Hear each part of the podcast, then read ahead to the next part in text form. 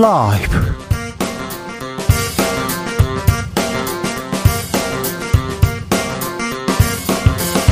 2022년 11월 16일 수요일입니다. 안녕하십니까. 주진우입니다.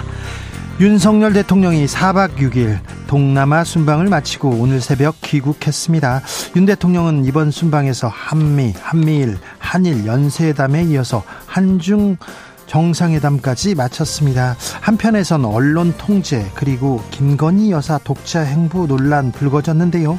이번 순방의 성과 한개 김재원 전 최고위원에게 들어봅니다.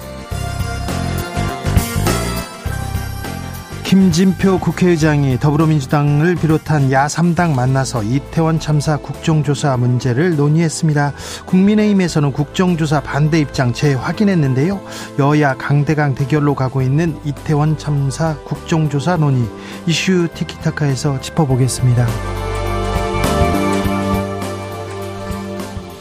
TBS에 대한 예산 지원을 중단하는 조례안이 어제 서울시 본회의를 통과했습니다. 전체 예산 500억 원 중 70% 이상이 서울시 출연금이라고 하는데요.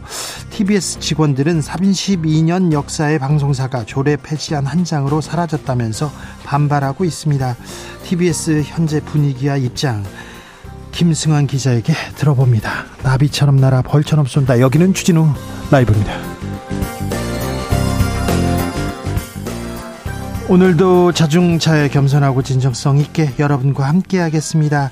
2023학년도 대학 수능 시험이 하루 앞으로 다가왔습니다. 오늘 예비 소집이 있었는데요. 아, 참, 수능 한 달 앞, 앞두고 응원 문자 보내달라고 한 게 얼마 전 같은데 한 달이 그새 이렇게 지났습니다. 오늘 수험생 51만 명 예비 소집했고요. 내일 아, 시험을 준비하는데요. 네. 그동안 고생 많으셨습니다. 끝까지 끝까지 컨디션 관리 잘 하셔가지고요. 아, 시험 잘 보시길 빕니다. 아, 오늘도 수험생들을 위한 응원 문자 좀 보내주십시오. 아, 남은 하루 마무리 잘 하라고 최선 다하시라고 한 분 한분 이름 드리면 불러드리면서 응원하고 싶은데 네 네. 아, 응원의 기도만 이렇게 올리겠습니다. 샵 9730 짧은 문자 50원 긴 문자 100원 콩으로 아, 수험생들 고생하셨다는 얘기 듣겠습니다. 그리고 수험생 뿐만 아니라 부모님들 특별히 수험생 어머님들 같이 시험 공부하느라고 같이 잠 못 자느라고 얼마나 고생하셨어요. 감사하다는 말 전합니다. 그럼 주진우 라이브 시작하겠습니다.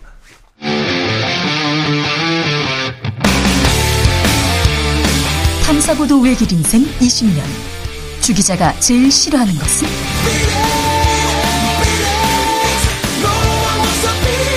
이 세상에서 비리와 부리가 사라지는 그날까지. 오늘도 흔들림 없이 주진우 라이브와 함께.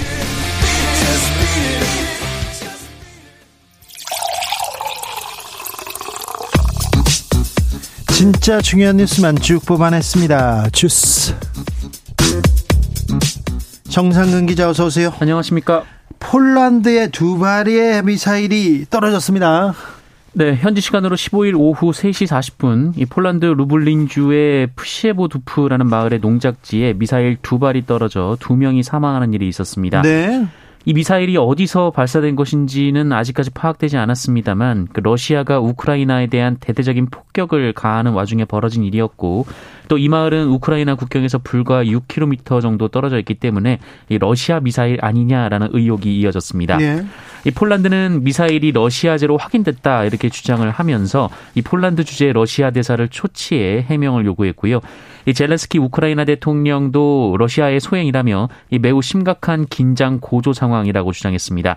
아, 다만 미국 조 바이든 대통령은 이 미사일의 궤도를 봤을 때 러시아에서 발사되지는 않은 것 같다라고 말했는데요. 우크라이나가 러시아 미사일을 요격하기 위해 쏜 지대공 미사일이 폴란드로 잘못 떨어졌을 가능성도 있다라는 얘기가 나오고 있습니다. 아무튼 러시아 우크라이나 전쟁 통입니다. 폴란드는 나토 회원국이고요. 다른 나라인데 여기까지 전선이 넓어지는 거 아니냐. 이 참 우려가 큽니다. 네, 폴란드는 나토 회원국이자 EU 회원국인데요. 이 나토가 기민하게 움직이고 있습니다. 어, 윤석열 대통령은 귀국했지만 아직 G20 회의가 열리고 있는 중인데요. 이 바이든 대통령은 마침 발리에 모여 있던 나토 또 주요 7개국 정상들과 긴급 회동을 갖고 이번 사건에 대한 대응 방안을 논의했습니다. 어, 나토 회원국들은 나토 조약 4조를 발동할지 검토에 나섰다라고 하는데요. 이 나토 조약 4조는 회원국이 안보를 위협받는 경우 상호 협의를 즉각 요청할 수 있도록 하는 내용입니다. 아, 다만 나토 사무총장은 사실관계를 확정하는 것이 중요하다라고 밝혔습니다. 네네 사실관계가 중요하죠. 누가 쐈는지 왜 미사일이 폴란드에 떨어졌는지 사실관계 확정하는 게 중요합니다. 네, 러시아에서는 뭐라고 네. 합니까? 아, 네. 러시아는 이번 폴란드 피격 사건의 관련성을 전면 부인했습니다. 러시아 국방부는 성명을 통해 이 폴란드가 상황을 고조시키려고 고의로 도발하는 것이다라고 했고요. 러시아군은 우크라이나 폴란드 국경 근처에 아무런 타격도 하지 않았다라고 주장했습니다. 네.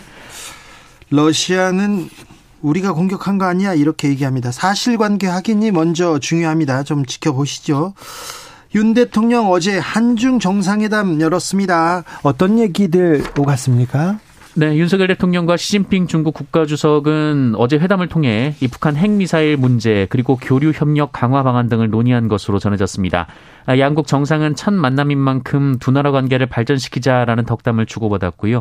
이태원 앞서 참사에 대한 애도 그리고 사의 표명이 이어졌습니다. 다만 북한 문제와 관련해서 윤석열 대통령은 중국이 더욱 적극적이고 또 건설적인 역할을 해달라라고 당부한 반면 어, 시진핑 주석은 우리 정부의 담대한 구상에 대해 북한의 의향이 관건이라며 거리를 뒀습니다. 좀 선을 걷네요. 네, 또 우리 정부가 한미일 정상회담을 통해 삼국 협력을 강화한 것을 두고 이 진정한 다자주의를 만들자라며 애둘러 견제했고요. 이 경제 협력을 정치화하는 것은 반대한다라는 말을 통해 이 첨단 산업 분야에서 중국을 봉쇄하려는 미국의 행보에 한국이 동참하는 것을 견제하기도 했습니다. 예, 윤 대통령 오늘 새벽에 귀국했습니다.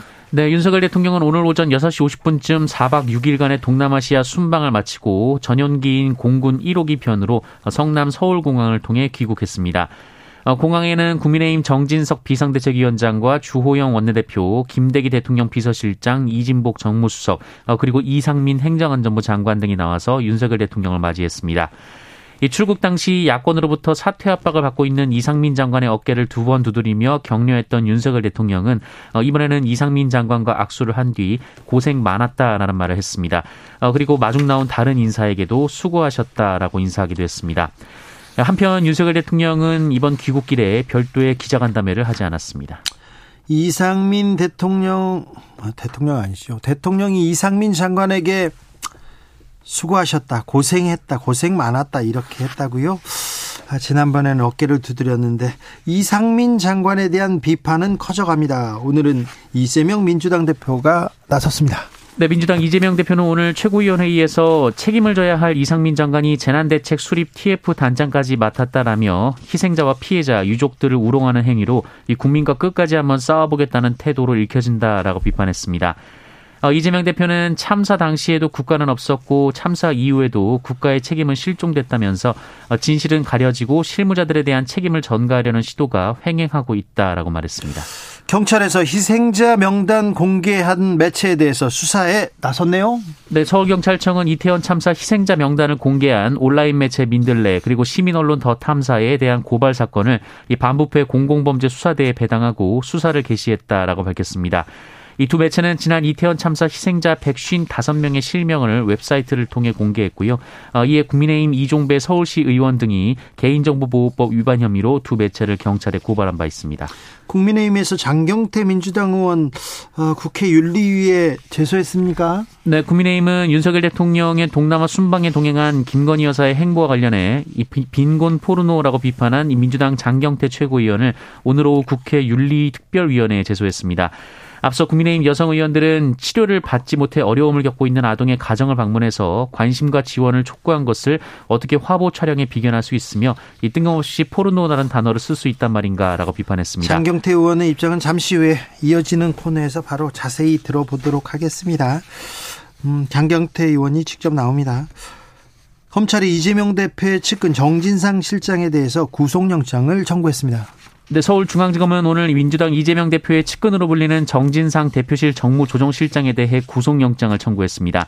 이 정진상 실장은 성남시 정책비서관, 경기도 정책실장으로 재직하면서 어, 유동규 전 성남도시개발공사 기획본부장 등 이른바 대장동 일당에게서 각종 사업 추진 등 편의를 제공한 대가로 1억 4천만 원의 금품을 받은 혐의, 어, 그리고 대장동 개발 사업자 선정 대가로 400억여 원을 나눠 갖기로 약속한 혐의, 어, 그리고 증거 증거인멸 교사 혐의 등을 받고 있습니다. 앞서 검찰은 어제 정진상 실장을 피의자 신분으로 불러서 14시간가량을 조사했는데요. 네, 정진상 실장은 검찰에서 자신의 혐의 그리고 이재명 대표 관여 의혹을 전면 부인한 것으로 알려졌습니다. 이 정진상 실장 측은 검찰이 명확한 물증도 없이 유동규 전 본부장 등 관계자들의 진술만 믿고 무리하게 범죄 사실을 구성했다라고 주장하고 있습니다. 네. 이 정진상 실장의 구속 전 피의자 신문은 18일쯤 서울중앙지방법원에서 열릴 것으로 예상이 되고 있습니다. 네. 민주당에서는 반박하고 있어요.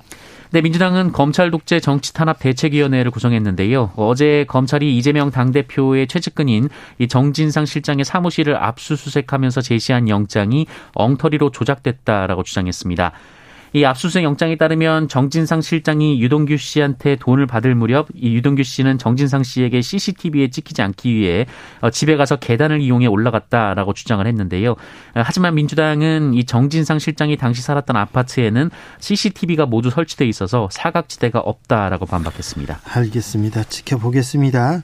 서해 피격 사건 관련 수사도 이어지고 있습니까? 네, 서울중앙지검은 서주석 전 청와대 국가안보실 1차장을 피의자 신분으로 불러 조사 중입니다. 이 검찰은 서주석 전 차장을 상대로 당시 해양수산부 공무원 고 이대준 씨가 이 북한군에 피격된 당시 안보실의 의사결정 과정을 확인하고 있다고 합니다. 네, 서해 피격 사건도 검찰이 수사를 열심히 하고 있네요. 김기춘 전 청와대 비서실장 무죄를 선고받았어요? 네, 세월호 참사 당일 박근혜 당시 대통령이 보고받은 시간을 사후에 조작했다라는 이유로 기소된 김기춘 전 대통령 비서실장이 파기환송심에서 무죄를 선고받았습니다. 아, 김기춘 전 실장은 세월호 참사가 발생한 지난 2014년 4월 16일 이 대통령이 유선으로 처음 보고받은 시간 어, 그리고 실시간으로 보고받았는지 등 이 정보를 사실과 다르게 국회에 제출한 혐의로 2018년 3월 재판에 넘겨진 바 있습니다.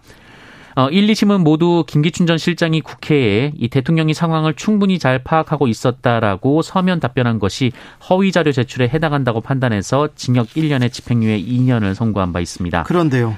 어, 그러나 대법원은 올해 8월 이 대통령이 상황을 파악하고 있었다고 생각한다라는 답변서 내용은 이 피고인의 주관적 의견이라면서 이 무죄 취지로 사건을 파기한 바 있습니다.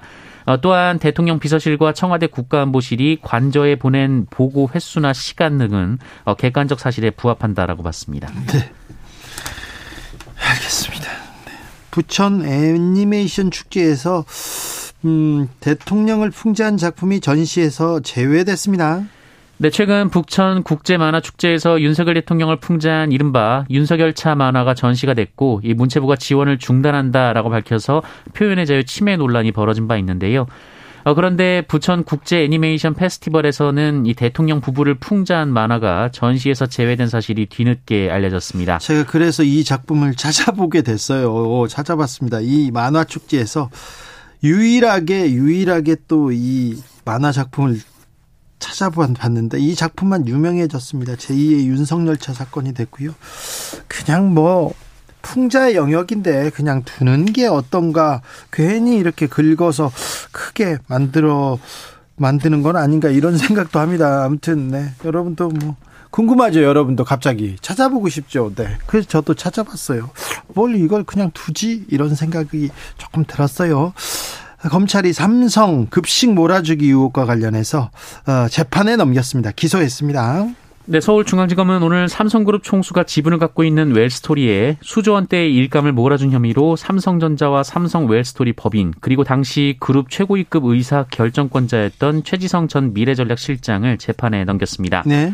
검찰은 삼성그룹 주요 계열사인 삼성전자와 삼성디스플레이 등이 어, 모두 2조 591억 원 상당의 일감을 이 웰스토리에 몰아줘서 3,426억 원의 영업 이익을 올리도록 해준 것으로 판단했습니다. 웰스토리는 이재용 회장이 최대 주주인 그런 또 회사죠. 네, 최대 주주인 삼성물산의 100% 자회사입니다. 네. 어, 지난해 6월 공정거래위원회는 이 그룹 차원에서 총수 일가의 자금줄 역할을 하는 회사의 일감을 몰아줬다며 2,300억 원의 과징금을 부과한 바 있습니다. 그러니까 총수, 총수 이렇게 보따리를 이렇게 챙겨주려고 주머니를 챙겨주려고 급식을 다 몰아줬다 이런 의혹으로 검찰이 수사를 하다가 재판에 넘긴 겁니다.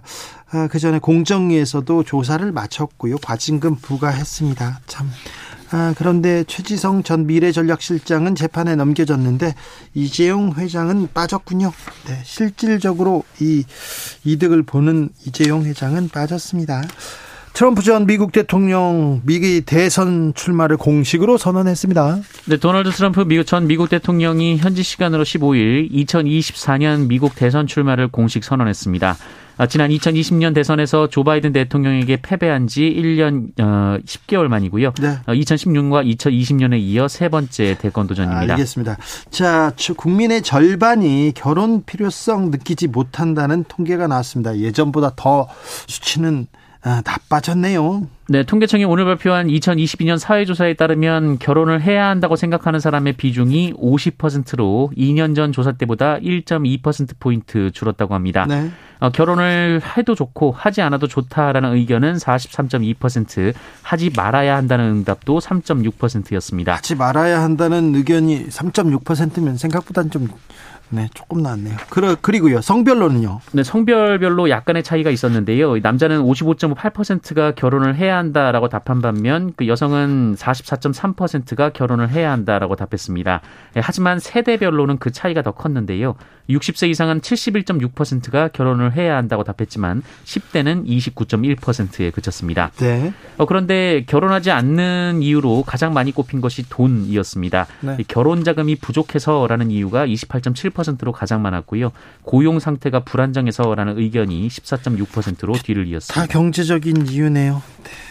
경제적 이유 때문에 결혼을 못하고 있다. 이렇게 봐도 되겠습니다. 코로나 상황 어떻습니까? 네, 오늘 코로나19 신규 확진자 수는 6만 6,587명입니다. 어제보다 6천여 명 줄었습니다만 지난주와 비교하면 4천여 명 정도 늘었습니다. 위중증 환자는 411명으로 어제보다 1명 줄었습니다만 사, 흘째 400명을 넘기고 있고요. 예. 사망자는 47명이 나왔습니다. 각별히 조심하셔야 됩니다. 달 탐사선 아르테미스 1호 결국 발사됐습니다. 네, 미국의 달 탐사 로켓 아르테미스 1호가 우리 시간으로 오늘 오후 3시쯤 미국 플로리다주 케네디 우주센터에서 발사됐습니다. 지난 8월과 9월 기기 이상과 태풍 등으로 세 차례 발사가 무산된 이후 네 번째 발사 시도였습니다. 네. 어, 이번 발사에서는 이 사람 모양의 인형을 실어 보내게 되지만 2024년에는 실제 유인 우주선을 달 궤도까지 보낼 예정이라고 하고요. 2025년에는 4명의 우주인을 보내 달 표면에 착륙시킬 계획이라고 미 항공우주국 나사는 밝혔습니다. 주스 정상근 기자 함께했습니다. 감사합니다. 고맙습니다. 수험생들 고생 많으셨습니다. 응원 문자가 속속 들어오고 있습니다. 2380님께서 51만 수험생들에게 말해주고 싶습니다. 넌 할 수 있어. 수고했어. 이렇게 말입니다.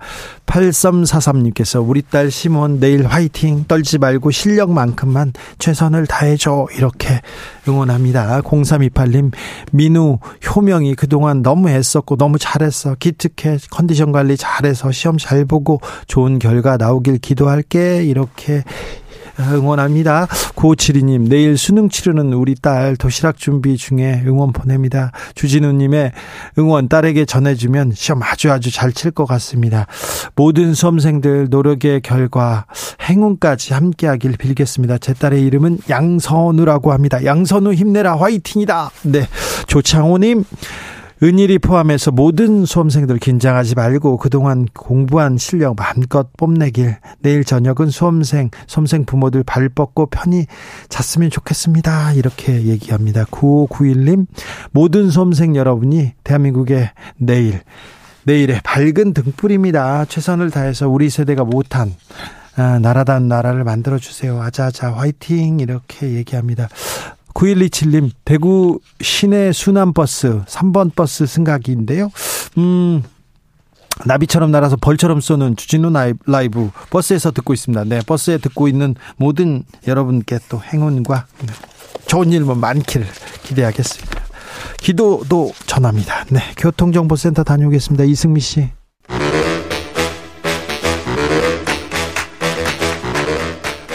이것이 혁신이다. 여야를 내려놓고 관습을 떼버리고 혁신을 외쳐봅시다. 다시 만난 정치 공동 혁신구역. 수요, 수요일 주진우 라이브는 정쟁 비무장 지대로 변신합니다. 자, 주진우 라이브가 지정했습니다. 여야 혁신위원장 두 분 모셨습니다. 천하람 국민의힘 혁신위원 어서 오세요. 네, 전남수천의 천하람입니다. 장경태 더불어민주당 의원 어서 오세요. 네, 안녕하세요. 장경태입니다. 네.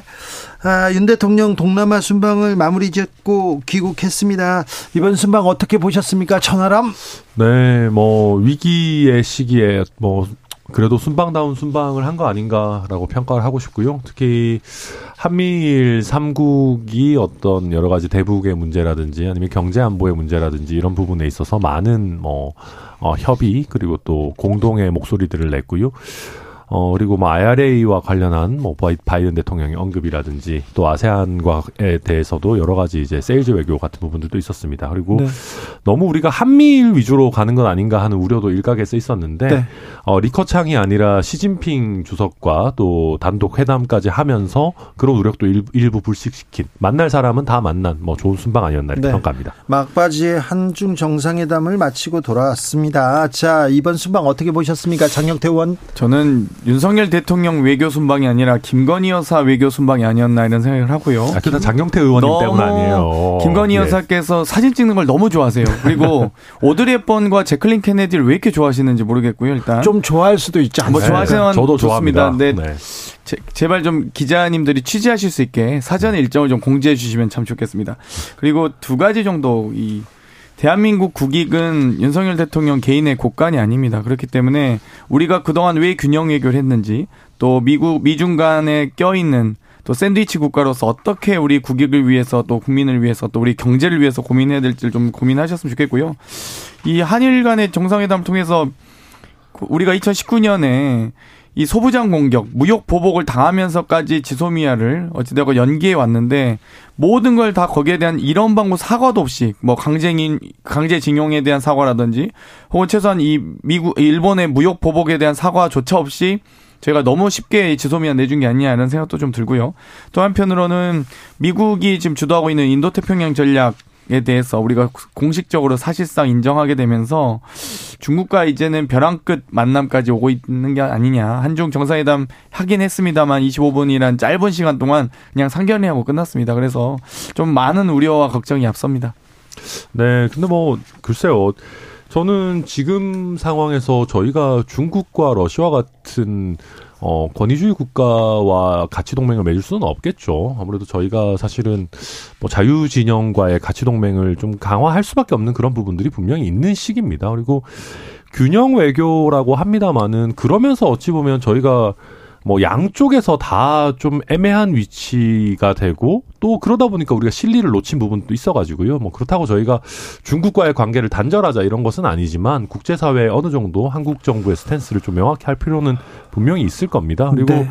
뭐 그 외에도 지금 이번에 중국에도 보면 뭐 시진핑 수석 그 주석하고 얘기하고 이런 부분 뭐 북한과 관련해서도 잘 얘기했기 때문에 뭐 중국도 뭐 그렇게까지 뭐 민감하게 받아들이나 뭐 저는 좀 의문입니다. 네. 그런데요. 네. 천하라면 아, 순방 매우 중요할 때 중요한 그 회담이 있었습니다. 네. 그리고 아, 그래서 음, 윤석열 대통령의 순방 그 의미를 짚어야 되는데 사실 김건희 여사가 자주 등장한 건 맞아요. 그러니까 이제 뭐 한 저도 조금 아쉬운 부분들도 있죠. 물론 이게 이제 김건희 여사에 대한 국민적인 관심도 높고 언론의 집중도도 높다 보니까 네. 실제에 비해서 좀 뭐 부풀려져서 보여지는 면도 없지 않다라고 저는 생각을 하는데 그럼에도 불구하고 어, 뭐, 대통령의 어떤 순방 성과가 더 주목을 받아야 되는 시기에 김건희 여사가 너무 많은 주목을 받다 보니까 저희로서는 그런 홍보 전략에 있어서 미스가 있지 않았나 하는 충분히 이 부분은 좀 짚고 넘어가야 됩니다. 대통령 순방, 중요한 순방, 순방의 의미, 성과를 강조하기 위해서 국내에서도 뉴스를 좀 줄이고 그렇죠. 대통령한테 그렇죠. 이렇게 집중하지 않습니까? 근데 가기 전에 MBC 기자 전용기 닫지 마. 거기서 비롯됐고 그다음에 취재를 조금 좀 원활하게 뭐, 뭐 도와주지 않는다 이런 얘기가 계속 나왔어요. 네, 그런 어떤 뭐 불필요한 이슈들은 사실 최대한 없애야 되는 게 어떻게 보면 저희 홍보 부분에서의 중요한 역할인데 네. 그런 게 관리가 좀 잘 안 됐던 것 같고요. 그리고 어, 저는 뭐 김건희 여사께서 이런저런 뭐 의료진의 뭐 병원을 찾는다거나 뭐 이런 친환경과 관련한 뭐 일정을 수행한다거나 뭐 나쁘지 않다고 생각합니다. 그런데 그것을 순방 중에 굳이 그런 내용들을 많이 공개를 할 필요가 있었는가? 뭐 예를 네. 들면 어, 우리가 이태원 참사 직후였기 때문에 조금 김건희 여사도 로우키로 뭐 다른 영부인들과 뭐 너무 관광지를 방문한다거나 이런 거 대신에 어, 낮은 자세로 봉사하는 어떤 시간을 가진다라는 것들을 뭐 미리 발표 정도만 하고 뭐 사진이라든지 이런 것들은 순방 종료되고 나서 공개했어도 되지 않았을까 하는 아쉬움이 좀 남습니다. 그렇죠. 근데 매일매일 네. 이렇게 오늘 가서 병원에 가고 그 다음 날은 집에 가고 그 다음 날 또 병원에 갔다 이렇게 계속 사진이 나오는 거 그리고 여러 컷 여러 이렇게 설정 사진 나오는 거는 좀 과하다. 이거는 좀할 뭐 수도 있죠. 뭐 나쁜 네. 일도 아닌데요. 그런데요. 네. 여기에서 빈곤 포르노 이 말은 뭡니까? 빈곤 포르노라고 하면요. 인간의 욕망을 보여주는 글이나 사진이나 영상을 의미합니다. 네. 그렇기 때문에 이 과거에 이제 여러 가지 이 좀 소위 후진국에 가서 그 나라의 어떤 이 가난과 아픔 등을 소재로 활용하는 어, 사진을 찍거나 이러면 보통 빈곤 포르노로 비판을 많이 받아왔는데요. 그걸 또 유독 이 92년도 소말리아 내전 당시에 오드리 헵번이 했던 이 비슷한 자세와 사진 구도로 김건희 여사가 심지어 정상회의 개최국인 캄보디아에 요청을 뿌리치고까지 개인 일정을 만들어서 그렇게 해서 할 필요가 있었는지 외교 결례이고 또 이 이런 화보 촬영하는 모습들이 매우 부적절했다라고 지금 말씀드리고 있고요. 네. 거기에 대해서 뭐 여러 국민의힘 측이 이 논의를 뭐 강하게 이, 이 제기를 하고 계신데 사실 저는 좀 인터넷 검색이라도 좀 하고 이제는 정치인들도 좀 공부를 좀 하셨으면 좋겠습니다. 이 정말 이미 사전에서도 어, 또 논문에서도 언론에서도 많이 쓰이고 있는 말이거든요. 그렇기 때문에 이 말 자체를 그렇게 이 뭐 화를 내시는 건 참 이해하기 어렵습니다. 아니 근데 뭐 이게 사전적 의미 이런 것과 이런 걸 막론하고 근데 저는 우리 대통령 배우자가 뭐 사실 우리보다는 조금 더 열악한 처지에 있는 국가에 가서 뭐 아니면 꼭 열악한 처지에 있지 않더라도 어려움을 겪고 있는 아동을 응원하고 또 지지하고 연대하고 이런 모습을 보여주는 것이 그게 그렇게 빈곤 포르노라고까지 비판받을 일인가? 그렇다면 과거에 사실 우리가 다른 나라의 도움을 많이 받던 시절에 우리에게 와서 도움의 손길을 내밀고 그 과정에서 뭐 촬영도 하고 사진도 찍은 분들도 많이 계시겠죠. 그런 분들 은 다 그러면 한국을 빈곤 포르노의 객체로 이용했던 겁니까? 그렇게 우리가 뭐 흑백 논리로 다, 다 이렇게 다는 뭐 이렇게 잘라서 얘기할 건 아니거든요. 그리고 지금 대통령실의 설명에 의하더라도 주최국과 충분한 상의를 거쳐서 뭐 하다못해 마스크 착용 여부 이런 거에 대해서까지 안내를 받아가지고 진행했다는 거지. 뭐 저희 대통령실이 뭐, 뭐 완전 무슨 무법자도 아니고, 아, 거기서 절대 하면 안 된다고 하는데 뭐 가가지고 하고 그럴겠습니까? 좋은 뜻에서 한 부분이 있을 텐데, 너무 김건희 여사에 대해서는 좀 민주당에 계시는 분들이 너무 악마화 해가지고 안 좋게만 보시는 거 아닌가 생각이 들어요. 이럴 때 참 부적절한 처신이다라는 말이, 말을 해야 되는데요. ODA 자선봉사 가신 게 아닙니다. 정상 외교를 가신 거고요. 캄보디아는 정상회의 개최국으로서 본인 국가의 국가 이미지를 향상시키기 위한 아주 좋은 어떤 모델들을 소개하고 싶었을 겁니다. 대부분 그렇고요. 우리도 만약 이 외신 이 정상회의를 개최했을 때 부산 백스코에서 하지 산골짜기 연탄집에서 하지 않습니다. 그렇기 때문에 이 충분히 캄보디아 측에서는 앙코르와트 사원을 가달라고 요청했던 거 아니겠습니까? 그걸 거절하고 지금 개인 일정 하신 거거든요. 그리고 실제 캄보디아 정부가 제대로 어, 협의했는지도 지금 제대로 못 밝히지도 못하고 있습니다. 그런 부분에 대해서 좀 명확하게 정상외교에 가, 참석한 영부인이 개인 봉사활동 가신 게 아니다. 이런 좀 말씀드리겠습니다. 네, 뭐 짧게만 저도 얘기하면 앙코르와트 가서 다른 국가에서 온 영부인들과 화기애애하게 이렇게 하는 모습이 나왔었으면 또 아니 이태원 참사가 언젠데 우리 영부인이 가가지고 저기서 그냥 뭐또노뭐 관광 프로그램 소화하고 있냐 그랬을 겁니다. 그래서 이거는 뭐 물론 뭐 방법론에 대한 견해의 차이는 있겠지만 뭐 무조건 나쁘게만 볼 일은 아니다 저는 캄보디아 정부 요청이면 그러면 안 하죠 저희. 네. 자 국민의힘에서 국회 윤리특위에 제소했다는 소식 들었는데 괜찮습니까, 정경태 의원님? 뭐 일단 제소하는 이 조건이 요건이 좀 갖춰져야 된다 보는데요. 과연 이 빈곤 포르노가 워딩이 문제라면 저는 네. 거기에 대해서 뭐 학술적 용어이기 때문에 충분히 증명할 자신이 있고요. 네. 만약 김건희 여사에 대한 공격이었다면 뭐 김건희 여사께서 만약 본인께서 불쾌하시다면 제가 여러 가지 입장을 고려하겠습니다만 왜 자꾸 다른 분들이 제 3자가 불쾌하다고 얘기를 하시는지 모르겠어요. 그래서 이런 부분들도 이 김건희 여사를 공격했기 때문에 혹은 비판했기 때문에 이렇게 아 비판했기 때문에 이렇게 공격하시는 건지 네. 의구심이 듭니다. 아, 네. 네. 뭐 근데 국회 윤리특위는 네. 어차피 뭐 징계 잘 안 해요. 뭐 이렇게 의원들끼리 서주 서로 아니 실제 국민의힘 의원님이 올해 네. 국정감사에서 이 빈곤 포르노라는 워딩을 사용하셨어요. 아, 그래요? 실제 질의 과정에서. 네. 아, 근데 그걸 또 근데 그거를 배우자에 대해서 하지는 않았겠죠. 아이, 이 예. 어린아이 아동에 대한 광고 홍보는 매우 엄격하게 규제합니다. 예. 알겠습니다. 네. 어, 김영식 국민의힘 의원이 어, 그이 얘기를 하다가 김건희 여사 그래도 대한민국의 국모면서 국모라면서 이렇게 질타했는데 이 발언은 어떻게 들으셨어요? 무슨 국모예요? 뭐 우리가 조선 시대도 아니고 특히 저희가 과거에 이제 민주당이 문재인 대통령이나 이렇게 대하는 태도들을 보면서 저희한테 그런 식의 워딩들을 과거에도 많이 썼었거든요. 뭐 근데 저희도 그런 얘기 들을 때마다 뭐 왕정이냐 이런 얘기로 비판을 많이 했었었습니다. 그래서 뭐 김영식 의원 대통령 배우자를 어느 정도 존중해야 된다라는 뭐 취지라면은 뭐 그것까지는 그렇다 치지만 왕정이 아니고 지금 뭐 국모가 어디 있습니까? 그래서 이런 어 사소한 용어 사용도 좀 조심해야 되고 저는 우리 당 어 저희 국민의힘 자체가 자꾸 어찌 보면 대통령에게 스스로 예속되는 어떤 모양이나 워딩을 쓰는 것은 늘 경계해야 된다 그렇게 생각합니다. 작년에 많은 국민들이 기억하실 것 같은데요. 기자회견 당시에 조용한 외교하시겠다고 했고 대통령 취임 이후에는 제2부속실까지 없애지 않았습니까? 이게 무슨 조용한 내, 내조입니까? 오히려 대통령보다 더 활발한 활동을 하고 계신데요. 네, 알겠습니다. 네, 동남아 순방을 보는 여야의 시각이 이렇게 다릅니다. 다릅니다.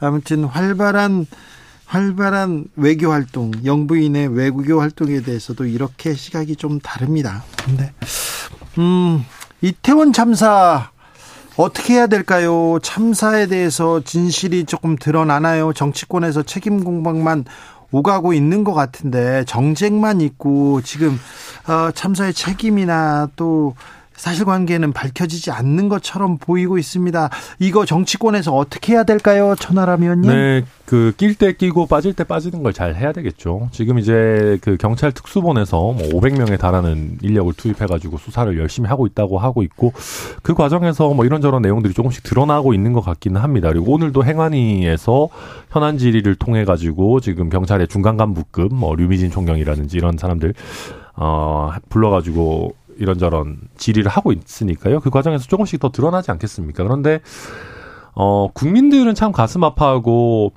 정치권에서 어떤 제대로 된 진상 파악이라든지 아니면은 제도적 개선을 해달라라고 하고 있는데 네. 오히려 제도 정치권이 국민들이 요청하지도 않은 유가족들이 요청하지도 않은 추모의 방식에 대해서 독선적인 태도를 보이고 있다 보니까 그런 부분에서 국민들이 아 정치권은 왜 낄 때 끼고 빠질 때 빠지지 못하나 하는 아쉬움 많이 느끼시는 것 같습니다. 저는 이 태원 참사가 사회적 참사이지 개인의 실족이라고 생각하지 않습니다. 그렇기 때문에 이 희생자와 피해자들에게 충분한 국가로서의 예우와 또 예우를 받을 만한 자격이 있다고 생각하는데요. 이 수사 과정에서 지금 용산 서방서장 가장 현장에 먼저 출발 이 도착하셔서 마지막까지 지키셨던 그 마이크를 덜덜 떨고 계셨던 용산 서방서장을 입건하는 게 과연 이게 제대로 된 진상 규명과 이 재발 방지 위한 대책인지 잘 모르겠고요. 정말 윗선 수사가 빠르게 필요하다. 그렇기 때문에 이 예전에 최순실 특검 할 때도 마찬가지입니다. 국정조사 특검 같이 하긴 했지만 특수본 수사가 원만하게 수사가 이루어질 수 있도록 국정조사가 함께 이루어지면서 이 동맥경화가 있는 부분들도 풀어줘야 되거든요. 경찰이 못 밝히는 부분이 있을 수 있습니다. 그렇기 때문에 국정조사가 함께 병행해서 가야 된다고 보고요. 독선적인 추모에 대해서는 저는 가장 독선적인 추모가 국가 애도 기간 5일로 설정하고 위패도 없고 이름도 없는 합동 분향소를 전국적으로 설치하고 조문 글씨도 없는 리본에 이 사고 참사가 아닌 사고로 피해자 희생자가 아닌 사망자로 이렇게 표현했던 과연 합동 분향소 위패도 없는 이런 듣도 보도 못한 분향소 설치할 때 유가족과 상의하셨습니까? 국가 애도 기간 5일 설정할 때 유가족과 상의하셨습니까? 전혀 안 하셨습니다. 일방적으로 정부가 설정하고 정부가 결정하고 정부가 방침 다 정해서 진행했던 것 아닙니까? 그런 것들이 유가족의 동의도 없이 성명을 공개한 것과 과연 비견이 될까요? 그러니까 저는 그렇게 봅니다. 우리가 꼭 위패가 있고 영정사진이 있어야만 추모하는 마음이 있는 것이 아닙니다. 우리가 멀게는 무명용사의 비 같은 것들도 있고요. 무명용사의 비에 참배한다고 해서 저희가 그럼 아 이름이 없고 비, 사진이 없으니까 참배하는 마음이 없다라고 하겠습니까? 어, 구의역의 김군 사건 같은 경우도 저는 김군이 아직도 성함이 어떻게 되시는지 잘 모릅니다. 그렇다고 해서 그 안타까운 마음이 없겠습니까? 그분 서, 생, 저도 어떤 모습 모르거든요. 근데 결국 저는 그 빠르게 그 분향소를 마련하면서 유가족들에게 전화 전화해가지고 아, 영정 사진 보내주세요. 뭐 위패 설치해도 될까요? 물어보지 않은 게 저는 오히려 어떻게 보면은 더 진일보된 대응이라고 생각합니다. 국가가 일방적으로 위패 다 설치하고 그거야말로 너무 과거 시대에 그러니까 굉장히 국가주의적인 발상이라고 그 생각하고요. 의사를 물어보기 어려웠다고요? 전 아니, 희생자 가족들에게 희생자 모든 조문 장소에 모든 공무원 배치하지 않았습니까? 아니 그게 아니라 전원 다 배치했습니다. 그거를 그 지금 참 슬픔에 빠져 있는 시기에 그 분향소에 이름 공개해도 될까요? 이 물어보는 게 과연 당시 유가족들이 원하시는 거였겠습니까? 그리고 만약에 유가족들께서 원하셨다면 자발적으로 영정사진 가져다 두시고 위패 두시는 걸 누가 막았겠습니까? 장례 절차를 다 상했습니다. 아니 그러니까요. 그래서 그런 상황에서 그와 별개로 유가족들의 동의도 받지 않고 성함을 그냥 공개해버리고 이게 지금 21세기에 대한민국에서 지금 할 수 있는 일입니까? 심지어는 어떤 외국 대사관에서마저도 지금 항의한다고 하는데 단, 단순히 외국 대사관이 항의해서가 아니라 우리 국민들에게 갖춰야 될 기본적인 예의가 아니죠. 저는 그건 정말로 뭐 온라인 매체에서 공개한 부분을 말씀하시는 것 같은데요. 뭐 어찌되건 저도 유가족의 동의와 공감을 함께 얻는 추모가 매우 중요하다고 생각합니다. 다만 이 정부의 여러 가지 대처들을 보면 너무 무책임하다. 아무도 지금 책임지는 사람 없고 아무도 지금 잘못했다는 사람 없고 아무도 제대로 된 사과하지 못하고 있다. 이런 부분이 아쉽다고 생각합니다. 아니 뭐 저도 이상민 장관이나 이런 사람들이 사퇴해야 된다고 개인적으로 생각하고 정치적으로 책임지는 부분 있어야 된다 생각하지만 어, 오세훈 시장을 비롯해서 많은 분들 대통령께서도 실제 사과했고요. 물론 그게 이상민 장관이 책임지는 자세로 나타나야 된다는 거 뭐 공감합니다. 그럼에도 불구하고 정말 많은 인력들이 대응에 있어서 문제가 없었는지를 지금 찾기 위해서 책임을 규명하기 위해 노력하고 있고요. 자꾸 하위직만 문제 삼는다고 하시는데 저희 국민의힘이나 대통령실에서 책임져야 된다라고 하는 경찰이나 이런 분들은 일선에 출동한 경찰을 얘기하는 게 아니고요. 오늘도 나와 있습니다마는 112의 상황 관리관으로서 제대로 된 판단을 내리지 못했던 당시 총경 그리고 용산 서장 그리고 기동대 출동을 할 수 있을 만한 권한이 있었던 서울경찰청장 이런 사람들이 왜 제대로 된 판단을 하지 않았느냐 그리고 경찰 보고 체계가 왜 이렇게까지 망가져 있었느냐라는 거에 대한 규명을 하자는 거거든요. 네. 그리고 소방에 그렇죠. 대해서도 저희가 용산 서방서장 꼭뭐뭐 뭐 무조건 책임져라 이런 게 아니라 소방에서 혹시 어떤 문제가 부족한 점이 있었냐를 찾아보기 위해 입건 정도만 한 겁니다. 기소를 한 것도 아니고 그래서 아니 무슨 대장동 일당이나 김용, 정진상 이런 분들은 구속이 돼도 눈 하나 깜짝 안 하시는 분들이 뭐 이렇게 입건에 대해서 이렇게 민감하십니까? 네. 오세훈 서울시장이 오늘 참사의 원인으로 서울시 정부, 경찰, 소방 등이 어, 관계 당국에서 예측을 실패했다. 이걸 통안의 한으로 본다. 이렇게 얘기했습니다. 그리고 깊은 책임감 느낀다. 모든 책임을 지겠다고 이렇게 얘기했는데요. 어떤 식으로 책임져야 된다고 보시는지요? 어, 뭐 당연히 뭐, 뭐 사과라는 거는 기본인 거고요. 예측 실패뿐만이 아니라 저는 대응 실패도 당연히 있었다고 봅니다. 예. 112 신고 이후에 특히나 말이죠. 그리고 저는 가장 아쉬운 부분이 사실은 용산구청장입니다. 저는 정말로 저희 윤리위에서 강경한 대응을 해야 된다고 생각하고요. 솔직히 좀 최악이잖아요. 그러니까 아 뭐 저희 지난주에도 얘기했습니다마는 아니 본인이 그 위험의 발생을 어느 정도 직전에 느껴놓고도 제대로 된 대응 안 했다라는 거는 정말 큰 잘못이고 저는 박희영 용산구청장 저희 당에서 최소한 뭐 제명이나 출당 같은 조치를 해야 되지 않나 뭐 이 생각 가지고 있습니다. 사실 비가 와도 이 호우 대비를 하고요. 눈이 와도 제설 방지 대책을 세웁니다. 태풍이 불어도 이 비상 대기를 하면서 대책을 세우는데 불이 나면 당연히 소방차가 출동하죠. 근데 비가 비가 오는데 눈이 오는데 눈이 내리는데 태풍이 부는데 주체차 주체자가 있습니까? 재난관리법상 중앙행정기관의 장과 지방자치단체 장의 재난관리 비상 대, 대, 그 비상 대비를 위한 계획을 수립하도록 다 법에 명시가 되어 있습니다. 그러면 서울시장께서 비상 대비 계획을 짜셨어야 되는데 용산구 대책회의에도 용, 이 서울에서 아무도 이 담당자가 안 갔다는 거 아닙니까? 그리고 이 여러 가지 이, 이 경찰관 직무집행법상 이 서울경찰청장이 기동대 배치할 수 있었죠. 헬로윈데이 이번 올해 처음 개최한 행사가 아니지 않습니까? 그런데 기동대 한 기동대도 없었고 사고 사고 발생 1시간이나 지나서 한 개 기동대가 겨우 배치됐고요. 그리고 112 신고 112 신고 센터에서 무수히 많은 신고들이 접수되고 있었는데 이미 3시간 40분 전부터 그런데 119 112 신고 센터의 직속 상관인 직속 부서인 서울경찰청장 어떤 지시를 내렸습니까? 정말 경찰이 셀프 수사하게 놔둘 수 있는 것 이건 좀 걱정입니다. 네.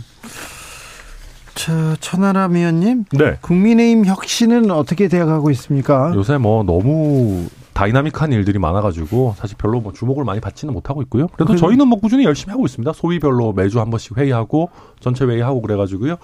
특히 저희가 어, 공천 개혁 관련해 가지고 좀 요새는 논의를 좀 집중하고 있고 저희 혁신이도 이제 남은 시간이 많지 않기 때문에 어, 초반에 혹시나 좀 오해 가능성, 특히 뭐 이준석 대표가 만든 혁신이 아니냐 뭐 이런 어, 뭐, 친이계의 어떤 뭐, 혁신이 아니냐 이런 것 때문에 조금 밀어놨던 공천과 관련한 민감한 내용들도 이제는 좀 내부적으로, 어, 적극적으로 논의하고 있습니다. 민주당은 어떤 일로 가장 바쁩니까?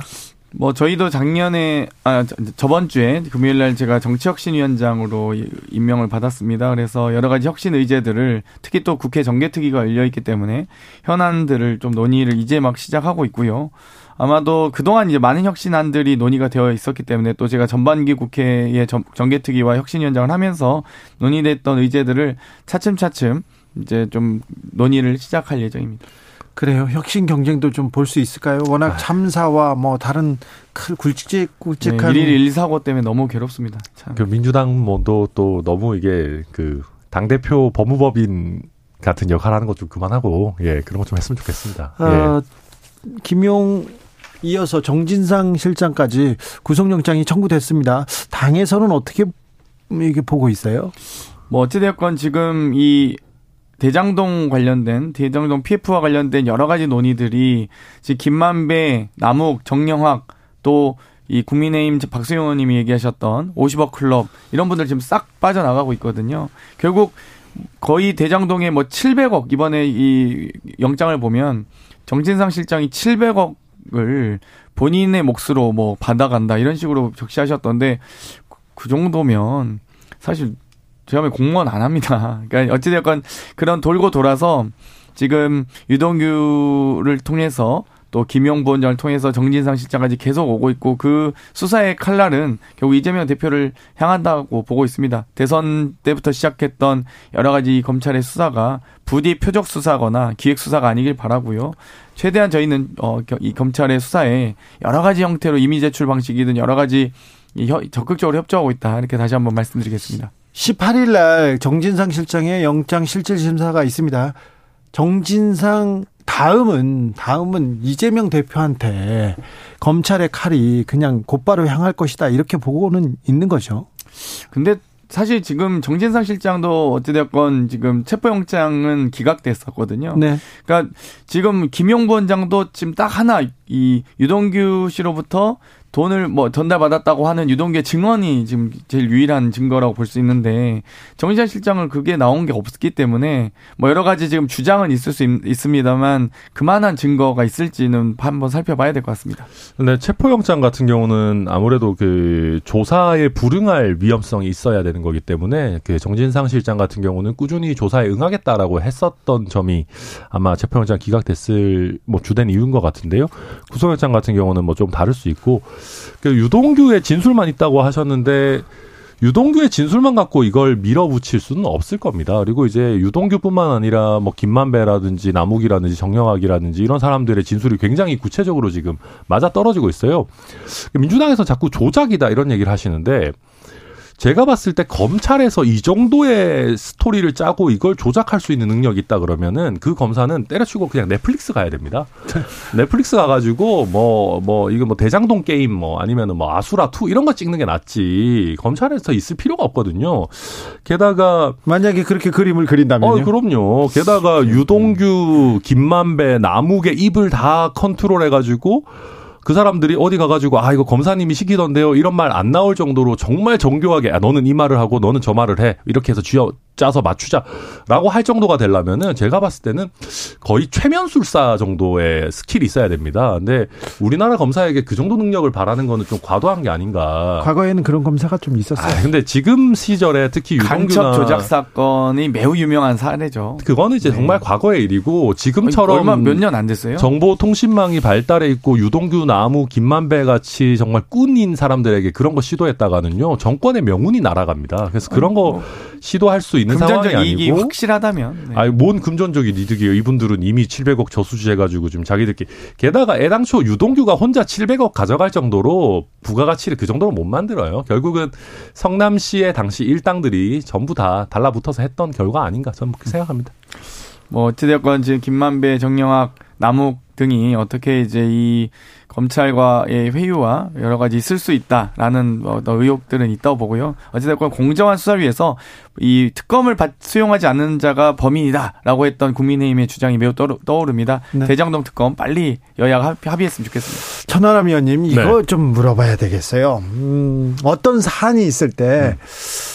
아, 지금 대통령의 지지율이 긍정보다 부정이 한 두 배가량 높습니다. 뭐, 3대6 계속 이런 식으로 네. 나오고 있는데, 어, 사안마다, 그리고 뭐 쟁점마다 거의 3대 6 이런 비율이 그냥 가잖아요. 그럼에도 불구하고 이재명 대표에 대한 수사는 정당하다라는 비율이 굉장히 높던데요. 제가 이걸 얘기하면 또 수치를 줄줄 읊어야 네. 되니까. 그렇지만은 저희 지금 대통령 지지율이 낮기 때문에 어떻게 보면 이재명 대표가 버티고 계신 거 아닌가 생각됩니다. 이재명 대표에 대한 수사, 성역 없는 수사 필요하다 이 여론조사 말씀하시는 것 같은데요. 당연히 대한민국 국민은 공정한 수사, 성역 없는 수사에 대해서 공감하실 겁니다. 다만 그와 더불어 똑같이 김건희 여사에 대한 주가 조작, 또 장모님에 대한 양평지구 수사 해야 됩니까 하면은 그거 90% 나올 거라고 예상합니다. 전 원래 저 저도 이제 변호사로서 범죄자분들 좀 보면은 범죄자분들이 이제 정말 할 일 없, 할 말 없을 때 마지막으로 하는 게 그겁니다. 쟤는, 쟤는 가만히 놔두고 저만 그래요. 라고 하는데 저는 요즘에 민주당 보고 있으면 뭐 그런 것 같습니다. 음, 네. 그렇습니까? 네.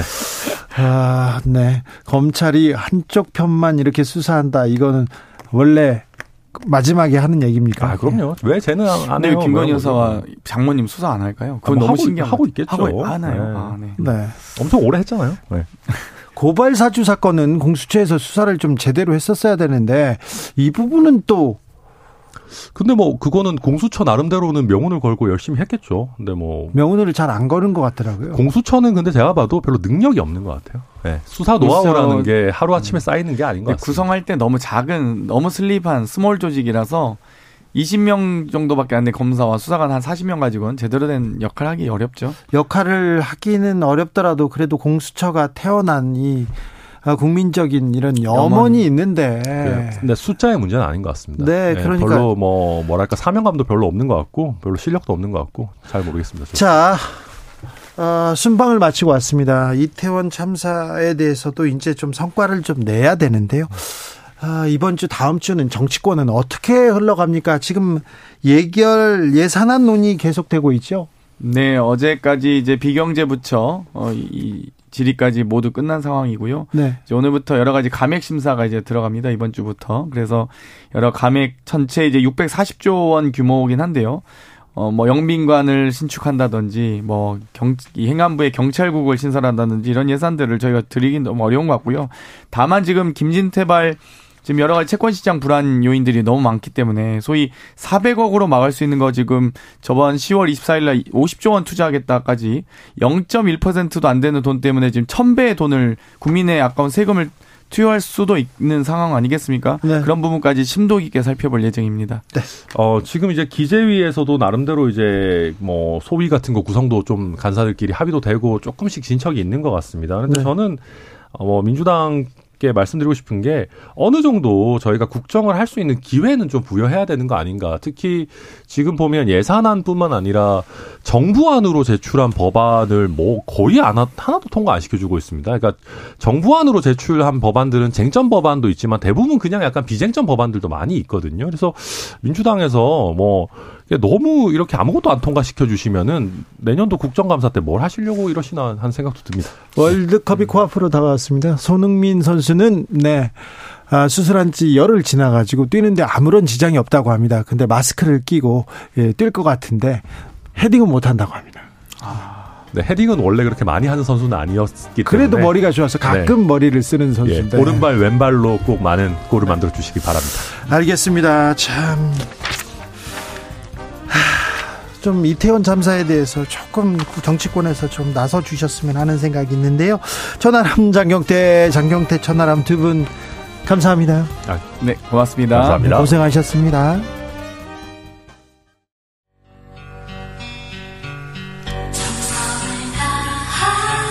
정성을 다하는 국민의 방송 KBS 주진우 라이브 그냥 그렇다고요.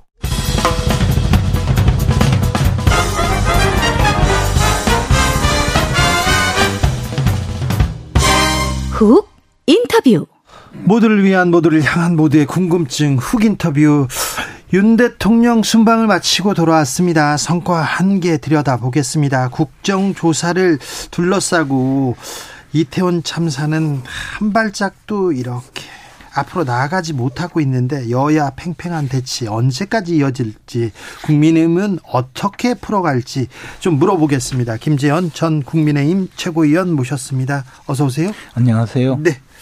잘 지내십니까? 네, 잘 있습니다. 네.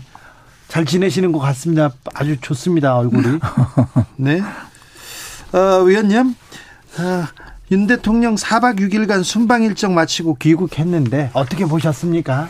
이번 그 순방 외교가 사실은 윤석열 대통령이 실질적으로 처음으로 이제 그 미국 대통령 또 어, 중국 시진핑 국가주석 네. 그리고 일본 기시다 기시다 총리와 회담을 한 것이고 그 과정에서 보면 우리가 지금까지 현안으로 많이 그 떠올랐던 것에 대해서 해결을 하기 위한 첫 번째 단추를 채우고 네. 단초를 만들어서 이제 실무적으로 풀어나가는 과정이 남아 있는데요. 네. 상당히 그런 면에서는 아주 그 성과가 많은 순방이었다고 생각합니다. 첫 단추 첫 발을 잘 뛰었다. 그렇죠. 네.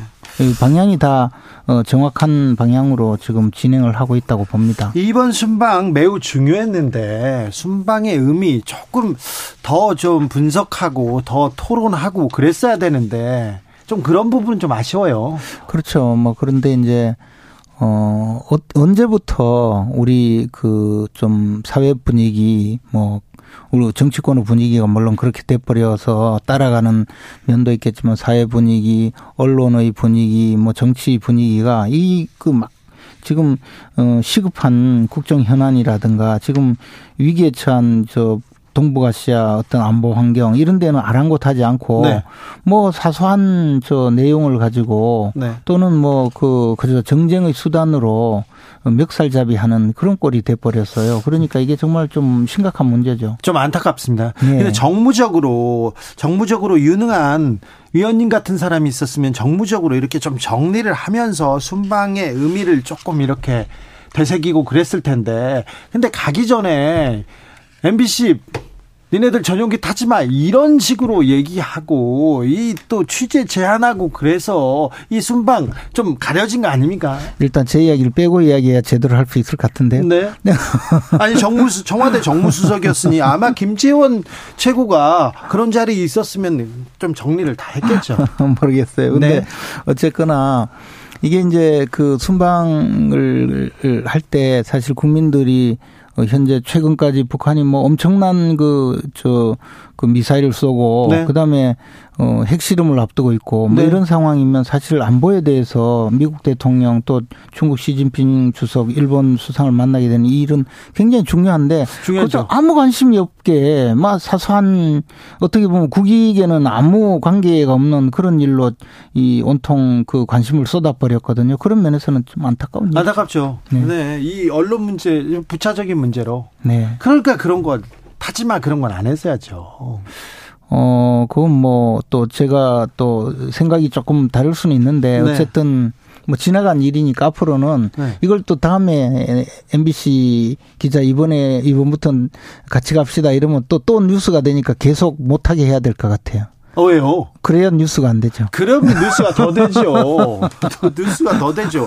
아니 이렇게 중요한 진짜 외교 지금 신냉전 체제에서 지금 지도가 다시 그려지는 그런 그렇죠. 위기 상황이고 그리고 북에서 계속 미사일 쏘고요. 그렇죠. 거기다가 뭐 인태 구상이라는 새로운 용어가 등장할 정도로 우리가 외교 활동 범위가 넓어지고 하는 이런 상황이고 그것이 또 우리 안보나 우리 국익에 어떤 영향을 미칠지 심각하게 생각을 전부 많이 해볼 상황인데 그거는 뭐 관계없이 네. 이상한 이야기만 했어요. 거기다가 포르노 이야기까지 나오고.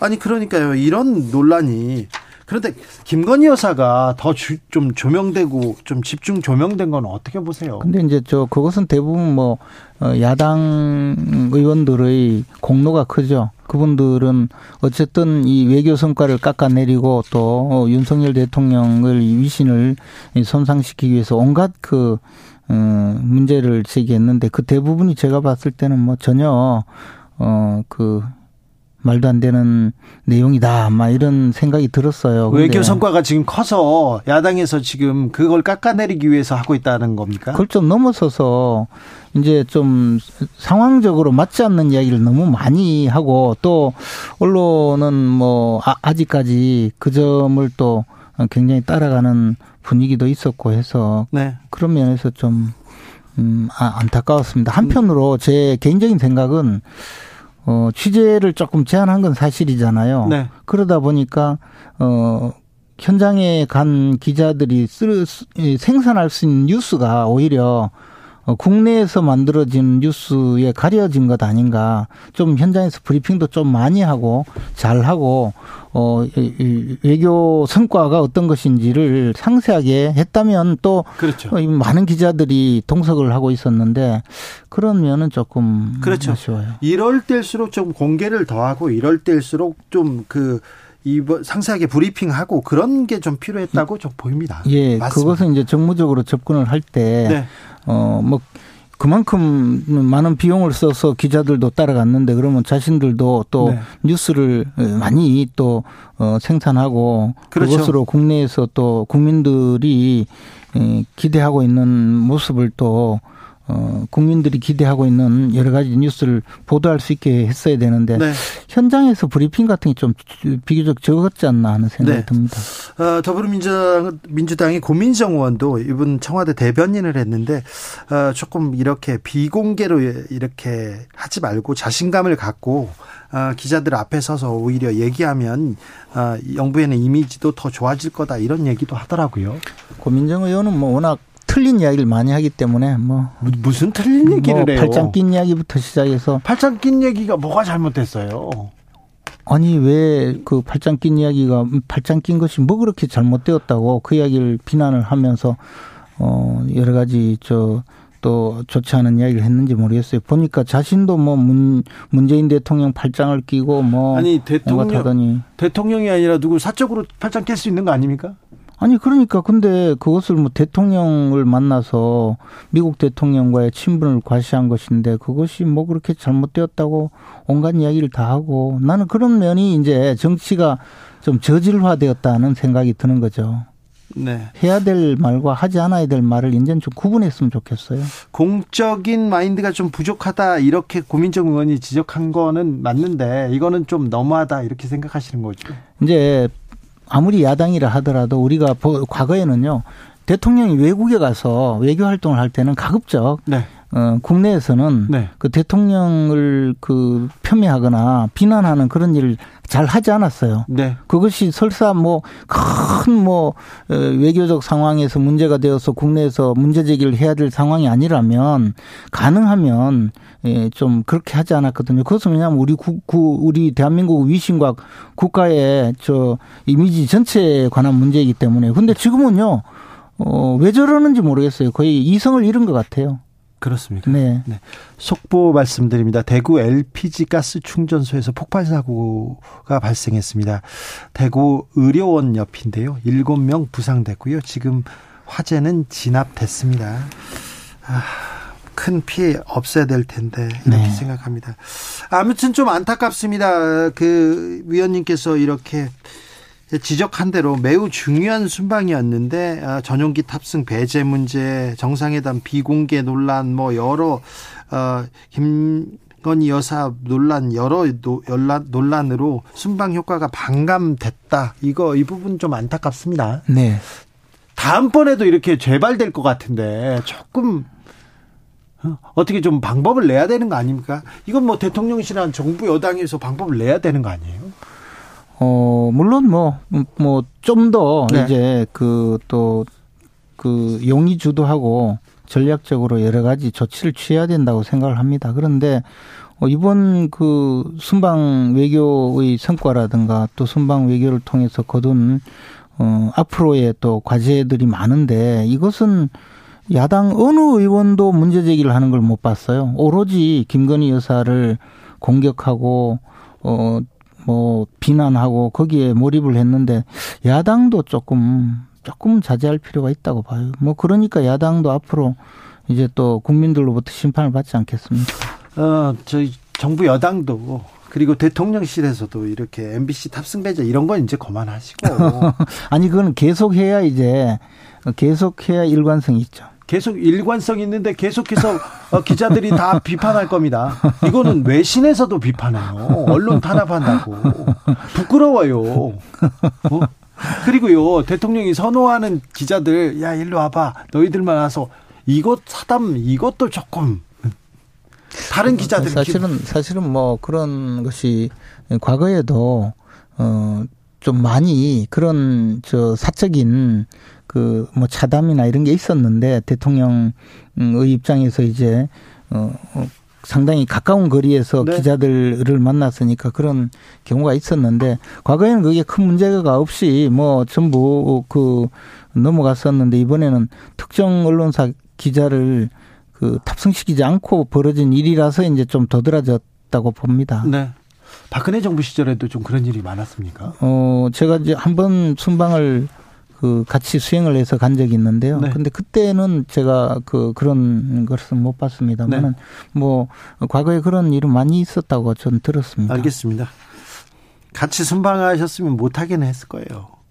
아니요.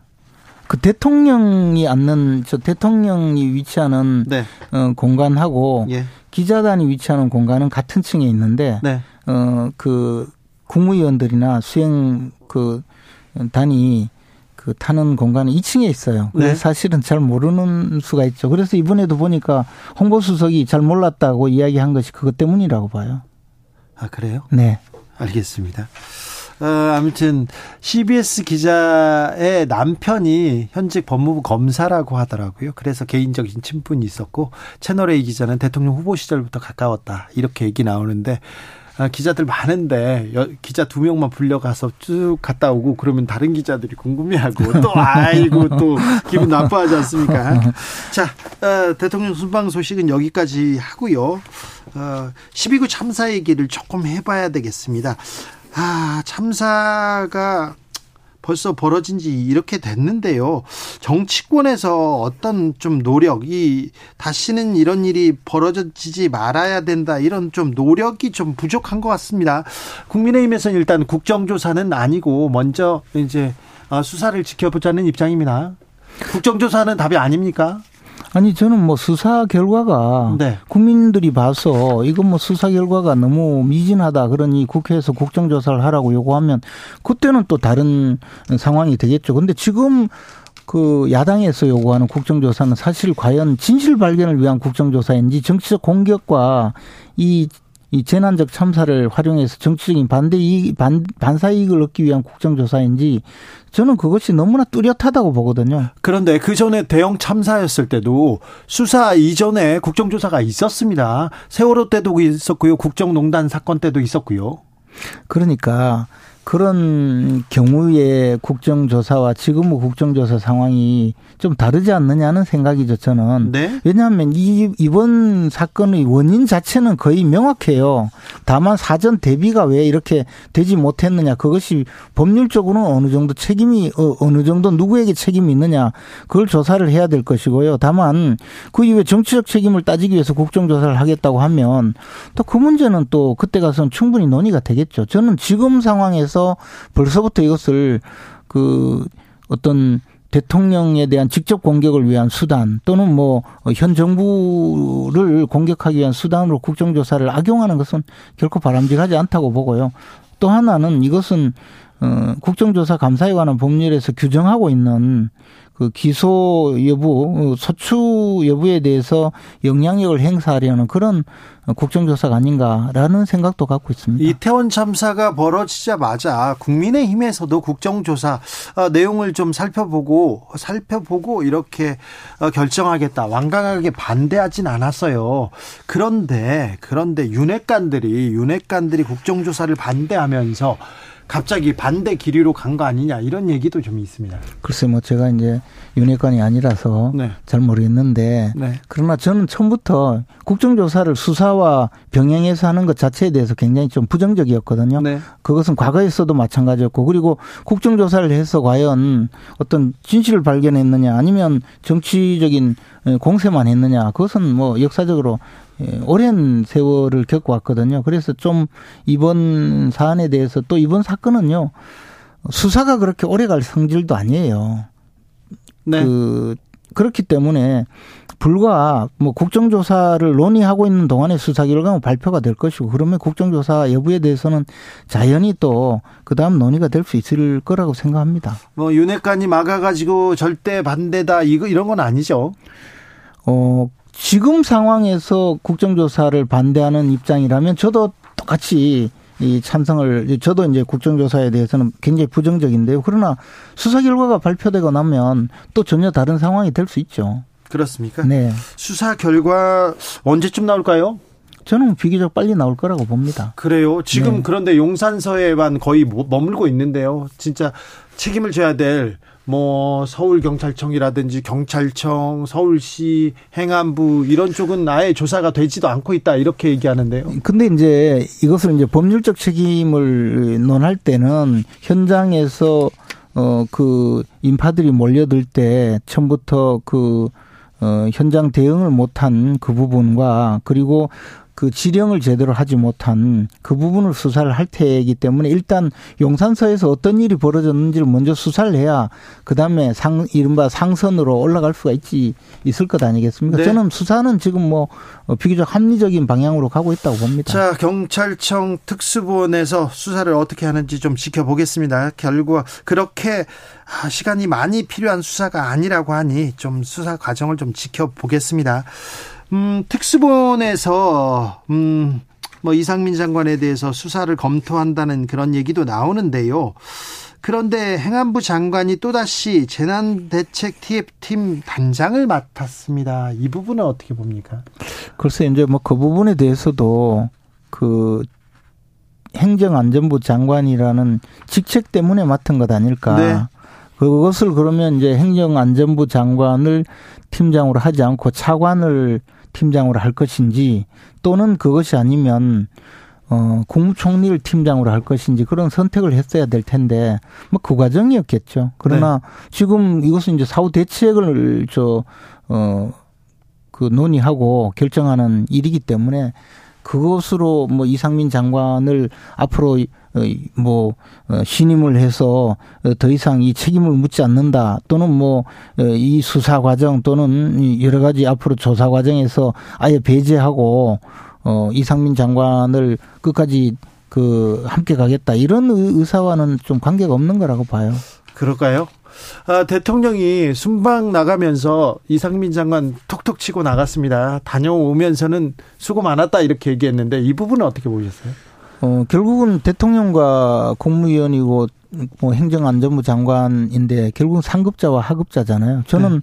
어, 당장 내일 그만두는 경우라고 하더라도 오늘은 어, 격려를 하는 것이 맞다고 봅니다. 네. 아, 그래야 그것이 이제 어떤 그 상급자 내지 지도자로서의 그 당연한 역할이죠. 네.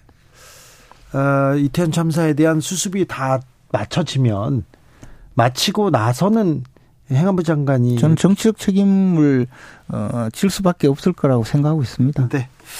어, 참사 희생자의 명단 공개를 두고도 논란이 이어지는데 어찌 보십니까? 그것이 이제 참사 정말 그 참사를 당한 희생자들 또 피해자들 어, 그리고 그 유가족들을 위해서 정말 추모하기 위해서 명단 공개를 하는 것인지 그것은 그분들이 저 동의를 구하지 않고 명단 공개를 했다는 데서 너무나 명백히 나오지 않습니까? 그리고는 뭐 이 있는 사람은 어 연락하시오 그러면 빼주겠습니다. 이런 취지잖아요. 이것은 그분들이 결코 그 명단에 오른 어 그분 그 희생자들 내지 그 가족들을 어 돕고 추모하기 위한 목적이 아니라는 것을 예, 드러내는 것이에요. 이것은 정치적으로 활용하고 어, 윤석열 정부에 대해서 또 윤석열 대통령에 대해서 어떻게든 공격하고 어, 위신을 추락시키고 지지, 지지를 떨어뜨리고 하는 그런 목적, 정치적 목적이라고 볼 수밖에 없죠. 이것은 정말 잘못된 일이죠. 대통령 위신 떨어뜨리려고 이렇게 공개하고 그랬겠어요. 저는 이것이, 어, 지금 이른바 제2의 세월호 사건으로 끌고 가기 위해서 엄청나게 그, 어, 여러, 여러 주체들이 역할 분담을 해서 노력하고 있는 한 과정이라고 봅니다. 이렇게 해서 그다음에 뭐 추모 공간 만들고 좀 있으면 이제 또 유가족 단체를 만들고 그것을 통해서 어떤 역할을 하게 하고 자꾸 그렇게 하려는 시도를 지금 하는 과정이지 이분들이 정말 추도 추념하고 어? 그 애도하는 마음으로 하고 있느냐 저는 그런 마음이 별로 없다고 봐요. 왜냐하면 보여지잖아요. 뭐 그 추도하겠다고 어, 보여주고는 거기에 먹방 찍는 분들이잖아요. 그런 생각이 조금이라도 있으면 좀 조심했지 않을까요? 음, 세월호 세월호 가족들이 세월호를 추모하는 사람들이 정치적으로 나 정치적으로 이렇게 어, 정권에 반대하기 위해서 정치적인 영향력을 미치기 위해서 추모하고 반대하고 그렇게 가족들이 모였던 건 아니지 않습니까? 아니 그게 아니고 그분들에게 이 정부와 반대되는 저 그 신념을 갖고 활동을 하도록 계속 함께 또 그 함께 활동을 하도록 했었죠. 그렇게 이제 많이 노력을 했었죠.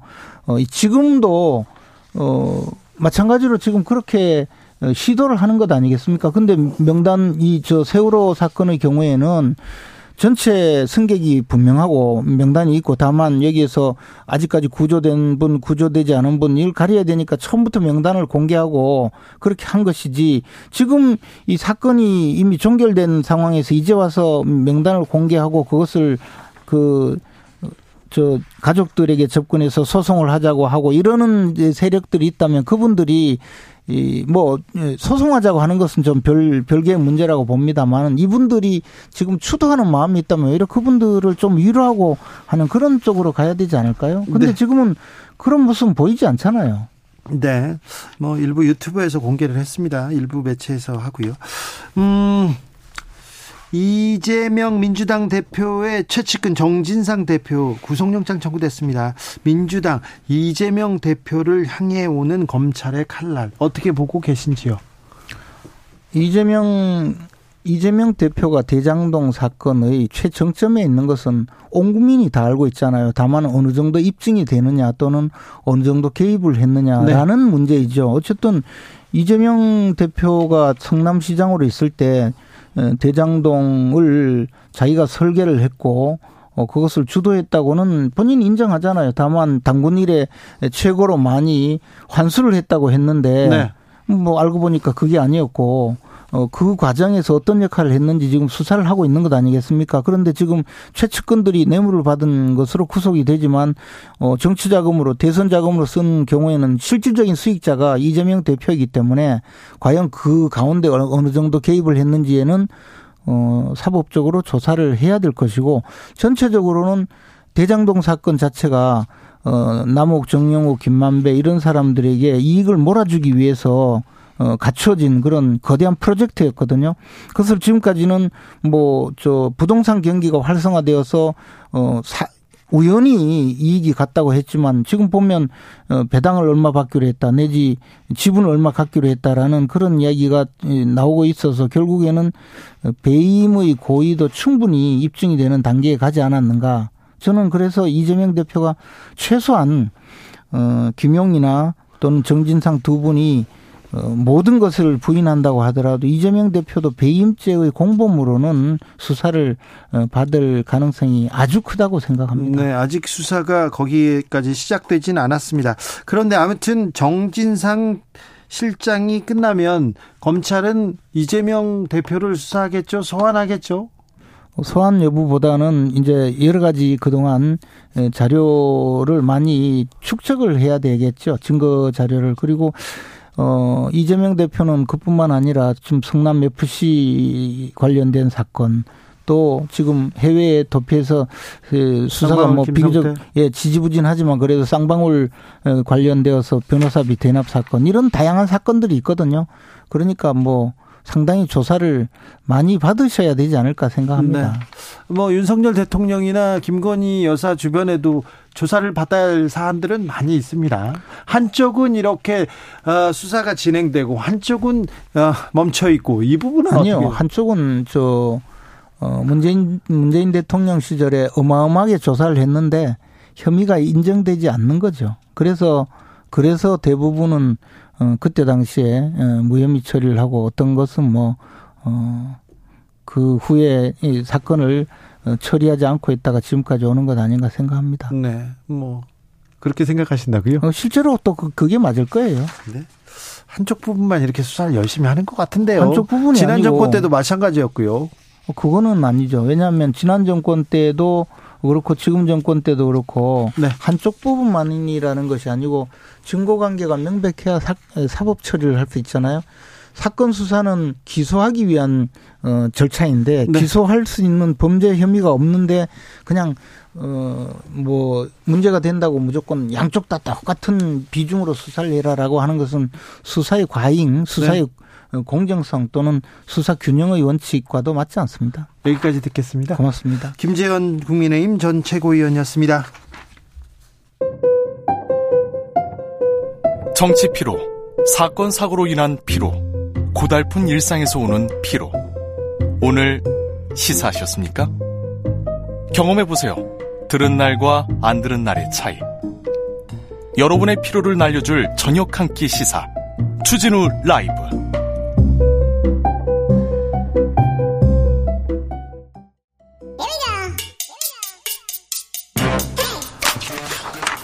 뉴스를 향한 진지한 고민 기자들의 수다. 라이브 기자실을 찾은 오늘의 기자는 TBS 김승환 기자입니다. 어서 오십시오. 네, 안녕하세요. TBS 김승환입니다. 네, 고생이 많으십니다. 네. 아, 어제였죠. 서울시가 TBS 교통방송에 지원을 안 하겠다. 2024년 1월 1일부로 지원을 중단하겠다. 이렇게 발, 음, 뭐 본회의가 통과됐는데요. 이 소식 어떻게 보셨어요? 어, 저도 현장에 집회에 참여하고 있었는데요. 가장 먼저 들었던 건 놀랐습니다. 네. 그 TBS 폐지 조례안 얘기가 나온 게 한 4개월 정도 됐거든요. 예. 회사 안에서 대응도 하고 또 뭐 개선을 요구하니까 개선 준비에도 참여를 해왔는데 네. 속에는 그런 생각이 조금 있었던 것 같아요. 시대가 어느 때인데 네. 정치권에서 입맛에 안 맞다고 방송사를 없애겠어? 네. 근데 어제 일어났죠. 이게 말이 예산 지원 중단이지 사실상 없애는 거랑 비슷하거든요. TBS가 서울시에서 받는 지원금이 전체 예산의 70% 정도인데 네. 그걸 끊겠, 끊겠다고 하는 거니까 그럼 그걸 끊었을 때 저희가 다른 수익화할 수 있는 게 있으면 그래도 네. 버틸 수 있는데 수익화할 수 있는 것도 없는 상태에서 끊는다고 이렇게 결정을 해버렸으니까 사실상 정치권에서 입맛에 안 맞는다고 방송사를 없앴다. 그게 실제로 일어났다. 놀랐습니다. TBS 사내 분위기는 어떤가요? 좀 걱정하는 시각이 많을 것 같은데요. 네, 많이들 겁먹은 분들도 있고요. 예. 네, 분노하고 있는 분들도 있습니다. 네. 지금까지 언론에 여러 가지 불행한 시대도 있었고 불행한 사건들도 있었는데 네. 생존권을 쥐고 흔든 적은 없었거든요. 네. 근데 지금은 TBS에는 생존권을 쥐고 흔드는 거다 보니까 네. 겁먹은 게 좀 있고요. 예. 또 이렇게까지 된데 따른 분노가 여러 방향으로 가고 있습니다. 이게 전 대표한테 가기도 하고 시의회 가기도 하고 네. 경영진을 향해서 가기도 하고 네. 또 특정 프로그램 진행자를 향해서 가기도 하고 있습니다. 그렇습니다. 국민의힘에서는요, 어, 지원조례 폐지 내용이 이게 독립 경영의 길을 갈 수 있다, 있 다. 재단, 민간 재단이니까 이제 독립해야 되는 거 아니냐, 이렇게 얘기하는데 이 의견에 대해서는 어떻게 생각하세요? 이게 조례 폐지를 통해서 TBS가 방송의 공정성을 회복할 수 있다라고 예. 말하는 건데 조례 폐지를 통해가 같은 말이 지원 폐지잖아요. 네. 지원을 폐지하면은 공정성이 회복되느냐? 이게 사례로 이미 저희 겪고 있습니다. 네. 여태까지 출연금을 줄이면서 출연금만 줄어든 게 아니라 저희가 민간 상업 광고는 못하지만 공익 광고 같은 건 받을 수 있거든요. 네. 캠페인이라던가 아니면 공공단체에서 주는 광고요. 근데 그게 그것도 같이 줄었어요. 네. 그러다 보니까 제작비가 고갈이 됐고 프로그램이 상당수 폐지되고 뭐 진행자들도 이제 외부 유명인에서 내부 직원들로 교체가 되고 이런 조치들이 있어 왔는데 줄이고 줄이고 줄여도 어쨌든 운영에는 돈이 필요하잖아요. 그렇죠. 그래서 출연금을 제외하면 저희가 사실상 지금 수익이 나는 게 유튜브거든요. 네. 컨텐츠를 올리면 유튜브 측에서 돈을 주니까 그런데 여러 가지 프로그램을 시도했는데 유튜브 특성상 조금 찾는 분들이 많이 뭐랄까 좋아하는 것들을 많이 보게 되잖아요. 그래서 여러 가지 중에 이제 조회수라든가 수익에서 결과가 나오는 게 시사 장르가 더 많았습니다. 네. 그래서 결과가 안 나오는 것들은 또 폐지되고 하다 보니까 이게 결과적으로 시사가 많이 늘었는데 지금 시의회에서 말한 공정성 회복이 이 방향은 아닐 거라고 생각을 해요. 네. 들어오기 전에 문성호 서울시의원이 타 방송사랑 인터뷰한 걸 듣고 왔는데요. 네. 폐지 조례가 통과됐다고 TBS가 무너지는 일은 없을 거다라고 말하면서 변화를 요구하는 배수진을 친 거다. 변화해라. 라고 말씀을 하셨는데요. 지금 TBS가 변화하기 위해서 이미 뭐 발전이라던가 이런 걸로 결과를 내놓고 시민한테 보고도 하고 시의회에도 제출을 했거든요.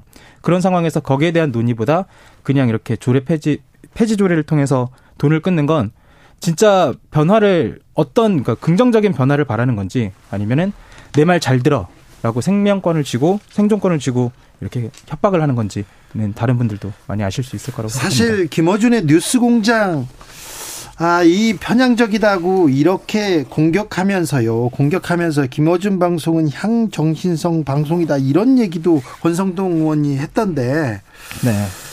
아, TBS 구성원으로서 이런 발언에 대해서는 어떻게 보십니까? 그 향정신성 방송이라고 해서 이게 느낌은 오는데 향정신성이 뭔지 국어 사전을 찾아봤습니다. 네. 이게 약 약학 습관성 또는 중독성이 있어서 인간의 정신 기능에 영향을 미치는 약제. 를 예. 통하던데요. 마약 그런 거를 또 향 정신 그러니까요. 네. 그래서 정신 기능에 영향을 주는 방송이라고 말씀하신 것 같은데 이게 국민의 수준을 무시한 발언이라고 저는 생각을 해요. 아, 네. 최근에 시청자들이 많이 똑똑해지셨고 하나만 보고 무조건 수용하는 게 아니라 여러 가지를 보고 좀 비판적으로 수용하신다고 생각을 하거든요. 네, 네. 그런데 지금 이 방송을 이렇게 평가한다는 건 이 방송을 듣는 분들을 그렇게 평가 했다고 생각을 해서 조금 정치권에서 자주 나오는 발언을 빌리자면 네. 네 유감을 느꼈습니다. 네, 네. 맞아요. 이거 이거 청취자들이 판단하는데 국민들이 판단하고 시민이 판단할 텐데 아무튼 예산을 끊는다. 그러면요. 당장 내년은 어떻게 됩니까? 2024년 1월 1일부로 중단될 거라고 하는데 네. 내년은 괜찮습니까? 구성원들? 지금 내년에 아직 확정은 아니고 편성해 놓은 게 출연금 232억이거든요. 네. 근데 저희 뭐랄까 건물도 유지를 해야 되고 직원들 인건비만 해도 이거를 넘어요. 그래요? 프로그램을 네. 만들 수 있는 능력 능력은 아예 안 됩니까, 이제? 이제 상반 이게 인건비도 그렇고 프로그램을 만드는 것도 그렇고 상반기부터 차근차근 집행이 되다 보니까 상반기에는 프로그램도 만들 수 있고 인건비도 줄 수 있겠죠. 그런데 지금 출연금 이대로라면은 하반기에는 프로그램이라든가 인건비가 나오는 게 조금 어렵지 않을까 예상을 합니다. 내년에요? 네. 네. 당장 2000 그 내후년 문제뿐만 아니라 내년에도 좀 어려울 것으로 내년. 생각됩니다. 올해는 괜찮습니까? 올해요? 네. 올해도 지금 프로그램을 거의 줄이고 네. 줄이고 뭐 재방송 그리고 음악 방송만 이렇게 하고 있습니다. 지금 그리고 또 출연하는 사람들 출연료도 다 삭감하고 그리고 구성원들이 허리띠를 졸라매고 있는데 올해는 괜찮습니까? 사실 올해도 깎여서 온 걸 가지고 허리띠를 졸라매서 연말까지 계획을 세웠었잖아요. 네. 그런데 내년 예산도 더 깎이다 보니까 사실 지금 남은 두어 달, 두 달 동안 추가로 제작진들한테 제작비를 조금 더 줄여 아껴봐라. 내년을 내년으로 2월에서 쓰자. 이런 이야기가 벌써 나왔습니다. 여기서 더요. 네. 아, 이강택 대표는 건강상 이유로 사표를 제출했습니다. 네. 사표가 그러면 수리됩니까? 그거는 서울시 판단에 따를 것 같은데요. 네. 어느 조직이나 그 리더에 대한 평가는 다양하잖아요. 네. 그런데 지금 어쨌든 건강상의 문제로 사표를 내겠다고 한 거기 때문에 거기에 대해서는 뭐 직원으로서 말하기가 좀 어려울 것 같고요. 네. 옳다 그리다를 제가 말씀드릴 수 있는 건 향후 스케줄인데요. 지금 사장 대표가 나가서 공석이 되면 어쨌든 사표를 언제 수리하던 간에 최소한 3개월 이상은 공석이 될 것 같습니다. 네. 그동안 회사에서는 대표 직무 이행, 그 직무 대행 체제로 가든 비대위 체제가 꾸려지든 간에 TBS를 좀 지키기 위해서 더 나은 TBS가 되기 위해서 실행해 갈 수 있는 것들은 해가기로 마음을 먹었습니다. 서울시 의회의 결정, 서울시의 결정들이 TBS한테 어떻게 영향을 미치는지 지금 아, 전 언론이 보고 있거든요. 전 세계 언론이 보고 있어요. 외신에서도 보도하기 시작했습니다. 하, 어떤 영향을 미치리라고 보십니까? 이거는 조금 조심스럽게 말씀을 드리겠습니다. 지금 언론사에 불행한 선례가 생기는 겁니다. 이게 비단 TBS만의 문제가 아니고요. TBS는 서울 공영방송이었기 때문에 서울시 의회 조례로 지금 예산이 못 받게 되고 폐지 수순을 받는 건데 어, 이게 확정이 되면 그리고 사안을 조금 더 확정해서 확장해서 보면 이제 국회에서 다수당이 되면은 교육방송공사법을 폐지하면 EBS를 해산시킬 수 있고요. 네. 또 방송법 자체를 폐지하면 KBS를 해체시킬 수 있는 선례가 되는 거거든요. 물론 오랜 역사가 있잖아요. EBS나 KBS는 TBS보다 더. 그래서 이런 일이 실제로 될 거라고 생각하지는 않는데요. 어, 조심스럽게 말씀을 드리면 네. 저는 TBS도 실제로 이렇게 될 거라고 생각은 못 했습니다. 네. 아 김어준의 방송이 불만이다. 편향적이다, 공정하지 않다, 이렇게 비판할 수 있습니다. 비판을 할 거면 그 프로그램을 비판해야지. 그렇다고 이 방송사 직원들의, 직원들의 급여를 끊겠다. 이런 발상이 지금, 아, 대명천지에 지금 발현되고 있으니, 아, 이걸 어떻게 받아들여야 될지 TBS는 어떻게 하기로 지금 구성원들은 이렇게 어, 생각을 모으고 있습니까? 먼저 뭐 서울시의회 민주당 쪽에서도 뭔가 제의를 요구하고 뭐 행정소송 검토하겠다라고 밝혔는데요. 제의를 요구할 수 있다. 마지막 카드가 남아 있다. 이렇게 고민정 의원도 지적하더라고요. 네. 그런데 그, 오세훈 시장이 받아들일까요?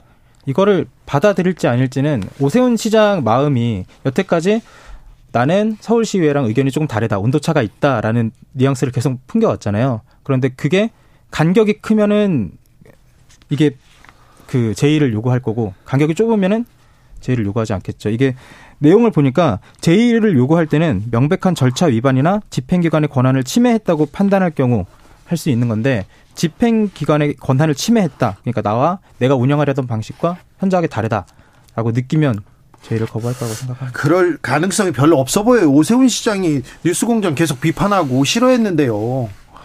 그럴 가능성은 별로 없어요. 그러니까 이 생각은 접는 게 뭐 가능성이 별로 높지 않다 이렇게 생각합니다.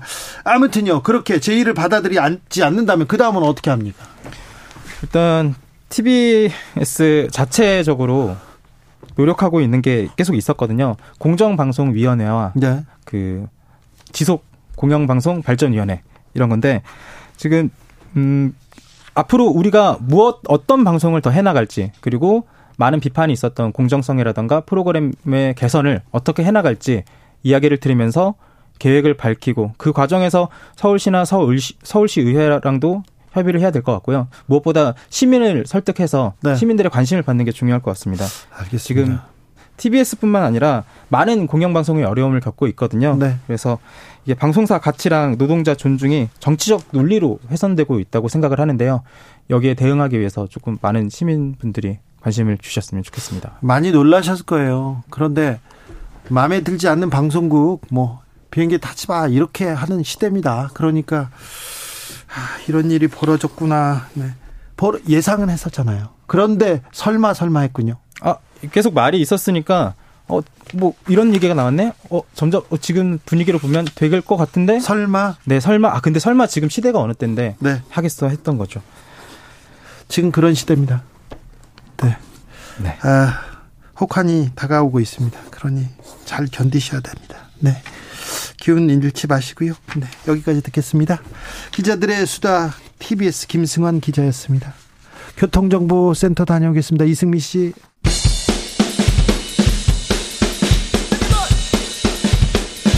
틱탁 틱탁 틱탁. 결란한 입담의 환상 드리블. 오늘 이 뉴스를 주목하라. 이슈 티키타카.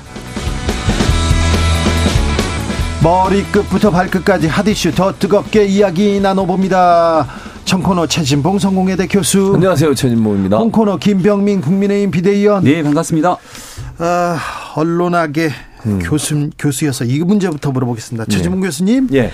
TBS 논란 어떻게 보고 있습니까? 그러니까 일단 TBS를 음. 이제 그 국민의힘 의원들, 서울시 국민의힘 의원들이 네. 단독으로 이제 처리를 조례안 폐지를 처리를 했죠. 그래서 네. TBS의 1년 있다 2024년부터 예산의 70%가 이제 사라지게 된 거죠. 그러니까 TBS 존폐가 상당히 어려운 상황이 돼버렸는데 저는 이런 식으로 일을 처리하는 게 상당히 문제가 있다고 봐요. 왜냐하면 시민의 세금으로 운영되는 공영방송이라고 하면 최소한 시민들의 의견을 듣는 시간을 가져야 되는 거 아니겠습니까? 예를 들면 공청회도 좀 하고 전문가들 의견도 좀 듣고 이러면서 어떻게 이 TBS를 어, 운영할 거냐 하는 부분에 대한 공론화 과정이 좀 필요할 텐데 그냥 뭐 그 김호준 한 사람이 싫다는 이유로 이런 식으로 일방적으로 어 그 숫자가 많다는 이유로 이렇게 밀어붙이는 행동을 하는 거 그게 시민들이 정말 그러면 TBS 교통방송이 어떤 방식으로 발전해 갈지 또는 어떤 방식으로 바꿀지에 대한 의견을 낼 수도 있는 거 아니겠어요? 네. 그런 부분에 논의도 없이 지금 거기에 있는 종사자들은 또 어떻게 할 거예요, 그러면? 그러게요. 국민의힘 시의원들이 아, 서울시 저 TBS 지원 우리 다 삭감할 거야.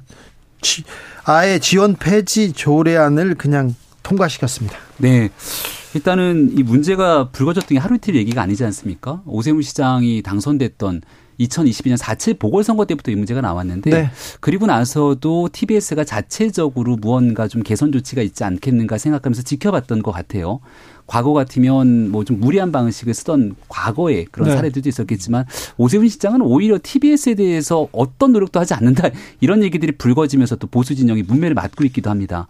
그러면서 한 1년 정도가 지나고 올 여름이죠. 보궐선거를 아, 어, 이번 지방선거를 치르는 과정에서 TBS에 대한 교육 방송으로 바꾸겠다 이렇게 공약을 하기도 합니다. 관련된 내용들이 상당히 회자가 됐었고 오세훈 시장이 아마 서울시장 전국 동시 지방선거 역사상 서울시에서 한 개동도 빼지 않고 전동을 다 이기게 되는 그런 선거 결과가 나타났죠. 말씀 주신 것처럼 공론화 과정에 대한 얘기를 하셨는데 이미 수차례 선거를 치르면서 나타났던 공론화된 내용들이 있고 최근에도 이 김어준 씨가 진행하는 방송 저도 인터뷰를 해봤는데 이 시민의 혈세가 지원되는 방식으로서 객관성과 공공성을 띠고 있는가 아마 들으신 많은 분들이 판단하실 거고요. 마지막 하나만 더. 최근 10월 29일 일어나서는 안 되는 이태원 참사가 발생하지 않습니까? 그날 10시 15분에 그 심정지 상태의 사고가 발생하고요. 그리고 이제 경찰이 확인하고 소방이 움직이기 시작했던 시간들이 10시 50분 정도가 되는 것 같습니다. 그 순간 그 전부터 교통 문제에 대한 내용들이 이태원 일대에 상당 부분이 있었을 텐데 TBS는 과연 그 시간 교통방송으로서 제대로 된 방송의 책무를 다하고 있었는가 이 문제도 지금 서울시의 뜨거운 쟁점이라 이런 얘기들까지 같이 시민들께 좀 전달될 필요가 있다고 생각합니다. 아니 서울시장 선거 그러니까 지방선거에서 선거 결과가 그렇게 나왔으니까 TBS에 대한 것도 동일하게 생각할까 그렇게 생각하면 저는 안 된다고 공약을 봐요. 했습니다. 그리고 그러니까, 공론화가 꽤 됐고요. 그러니까 공론화고 하는 것이 선거에서 이겼으니까 이게 오세훈 시장이 생각한 대로 모든 걸 다 동의했다 이렇게 보기 어렵다고 저는 봐요. 만약에요. 그러니까 이건 선거 과정에서 오세훈 시장 누 시장을 누구를 선택할 거냐 문제하고 TBS 문제를 따로 물어봤다면 다른 경우가 나올 수도 충분히 있다고 저는 생각해요. 그러니까 선거 결과에서 오세훈 시장이 이겼으니까 오세훈 시장이 주장했던 게 다 TBS에 관련된 것도 다 동의했다 이렇게 얘기하는 것은 너무 단편적인 주장이라는 생각이 들고요. 저는 아까도 말씀드렸지만 어쨌든 이게 30여 년의 역사를 갖고 있는 방송사예요. 그 방송사가 공익적 역할을 했던 부분도 있고 그러면 문제가 있는 부분이 있을 수 있죠. 또 지적을 할 수도 있다고 저는 봅니다. 그럼 거기에 대해서 어떤 방식으로 이걸 잘 해결할 수 있을까요? 논의를 해야지 당장 없애버리면 된다고 너무 단순 하게 접근하면 안 된다는 거예요. 제가 말씀드린 뉴스 공장이 문제가 있다. 뉴스 공장 싫다. 그, 그, 그렇게 주장할 수 있어요. 편향적이다. 그렇게 주장할 수 있습니다. 그런데, 그럼 뉴스 공장을 어떻게 해야지? TBS 전체를 이렇게. 뉴스 공장만의 문제라고 됩니까? 서울시의원들이 생각하지는 않았을 거라고 보는데요. 그러니까 TBS 관련된 내용 속에서 뉴스 공장은 좀 굉장히 독특할 정도의 문제가 있다는 것을 혹시 우리 교수님도 인지를 하시는지 모르겠습니다만 음. 많은 분들은 정치적 편향성에 관한 문제 또 과거부터 쏟아냈던 가짜 뉴스성 성격들에 대해서도 여전히 바로잡지 않고 있는 많은 일들이 있다 이렇게 보고 있는데요. TBS 전체적으로 제가 이제 교수님 말을 받아서 얘기를 드리는 건 한 번도 나오지 않았던 얘기들을 오늘 갑자기 툭 튀어나온 게 아니라 4.7 보궐선거 승리하고 난 다음에 1년이라고 하는 기간 동안 두 시간이 있었고 그리고 나서 이번 지방선거에서 당선되고 나서 수개월의 시간들이 또 있었고 자체적으로 뭔가 개선될 수 있는 여지들을 상당히 기다려봤지만 그런 내용들이 진행되지 않았더라. 그래서 서울시가 일단 고육지책으로 조례안을 처리한 것 같은데요. 이게 이제 시작 단계고 그러면 이걸 그냥 어떻게 할 거냐에 대한 문제가 나오는데 앞으로 이 TBS를 어떻게 진행할 것인지에 대한 내용들은 순차적으로 또 추가적인 공론화 과정 이 내용을 만들기 위한 뭐 후속 조치들이 있을 거라 저는 봅니다. 그래도 그 TBS는 서울시의 지원으로 서울시 지원금이 70% 정도 되는데 네, 많죠. 네, 이걸 아예 잘라버리면 음. 이 TBS의 구성원들은 어떻게 합니까? 이게 이제 당장 내년부터 하는 건 아니지 않습니까? 내후년인데. 내후년이니까 내년 그 올해도 잘랐고 내년에도 잘랐어. 그 기간들이 이미. 이제 존재하게 되는 건데요. 제가 말씀드렸던 것처럼 서울시의 시민의 혈세가 들어갑니다. 그리고 지금 이번 이태원 참사 관련해서 관련된 경찰서장 이임재 서장이 시간적 그 골든 타임을 제대로 맞춰서 오지 못했다는 일들 때문에 난리가 나고 있고 여기에 대한 일일이 그 상황에 대한 문제부터 많은 일들이 집중되고 있는데 지난날 재난이 있을 때부터 시작돼서 교통방송이라고 하는 본연의 기능을 제대로 수행했는 것인가? 여기에 대해서는 이미 시민들의 평가 또 시민들의 공론화 과정들이 꽤나 나오지 않았습니까? 근데 예산을 너무 깎아놔 가지고 그때 재방송하고 있었을 거예요. 아니면 음악 방송 밤에 그 시간에 이게 예산에 관련된 문제가 예산 관련된 문제예요. 예산에 관련된 문제라면 재난이 발생했을 때 그 응급 재난들을 대비하지 못하는 것이 저는 잘 이해할 자, 수가 없는 이, 겁니다. 이 문제는 어. 네. 최진봉 교수님. 네, 저는 이렇게 생각해요. 지금 김병미 의원이 여러 가지 의원이 여러 가지 얘기를 했는데 기본적으로 네. 아까도 말씀드렸지만 TBS가 갖고 있는 정체성은 교통방송이 아니고요. 최근에 이제 TBS 정체성이 바뀌었다는 걸 말씀을 드리고요.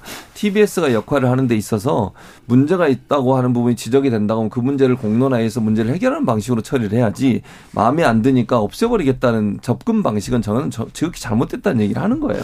그렇게 접근하게 되면 사실은 방송이 그동안 여러 가지 해왔던 일들에 대해서 완전히 부정하게 되는 것이고 좋은 점도 있고 나쁜 점도 있을 수 있겠죠. 근데 그런 부분들을 마음에 안 드니까 아예 방송 없애버려. 이런 식의 접근 방식 방식이 저는 잘못했다는 주장을 하는 거예요. 여기까지 하겠습니다. TBS 문제는 네, 빨리 아, 넘어가시죠. 대통령의 순방 성과에 대해서는 김재원 최고위원들이 음. 다 짚었어요. 아, 잘 들으셨죠? 잘 들었고요. 자. 조금 전에 오기 전에 속보가 떴던데. 네. 노웅래 의원 압수수색 들어간 내용들. 네, 그, 그러게요. 예, 속보가 나와갔고요. 네, 알겠어요. 자, 예. 좋아요. 그래서 아니, 좋은 게 아니라 네. 예, 긴급한 내용들이 있어서. 네, 저희가 아, 그 얘기하는 건 아니었나요? 아니, 자, 아, 예. 자 대통령의 동남아 순방 매우 중요한 순방이었고 성공적이라는 얘기는 김재원 최고가 다 했습니다. 예. 자, 순방을 바라보는 근데 정치권의 반응. 아, 순방에 약간 미흡한 점은 무엇이었나? 이거 조금 한번 짚어볼까요? 아, 미흡했던 내용들. 네. 글쎄요, 미흡했던 우리 최진봉 교수님이 먼저 얘기를 해주시면. 미흡했던 얘기, 네, 여러 어떤 게 미흡했는지. 네. 그중에 가장 큰 문제는 취재를 제한한 거예요. 저는 그게 가장 큰 문제라고 생각해요. 아니, 그, 다그 기자들마다 900만 원씩 이상 내고 돈을 그러니까 돈을 내고 지금 비행기를 타고 간 거 아니에요 전용기를 전용기가 타고 가면서 취재 편이 제공한다고 MBC는 못 타게 하고 그렇게 갔는데 그러면 취재 편의를 제공해 줘야 될 거 아니에요. 왜 취재를 못하게 하는 거예요?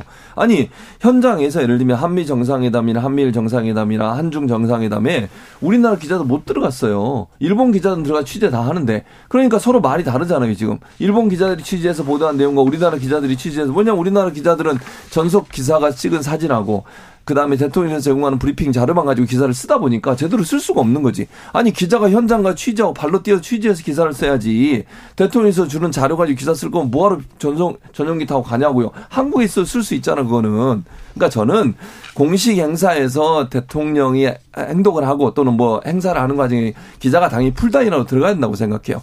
그 풀다인 들어가서 기사를 쓰고 그 기사 내용을 가지고 전체가 공유할 수 있도록 해야 되는 거지. 아예 취재하는 것 자체도 봉쇄되는 것은 이거는 대통령에 대한 견제와 감시 기능이 완전히 막, 어, 막, 어, 근본적으로 제한됐다. 이게 문제라고 저는 생각해요. 네, 저는 취재 통제라는 말은 맞지는 않다고 생각하고요. 이번에 정상회담이 여러 개가 있었습니다. 한미일에 대한 정상회의도 있었고 한미, 한일, 한중 간의 정상회의도 있었죠. 한미일 정상회의에서 도출됐던 프놈펜 성명 같은 경우가 굉장히 의미 있는 성과로 많이들 평가를 하고 있던데 여기에 대해서 기자들이 취재가 가능했던 부분들이 있고요.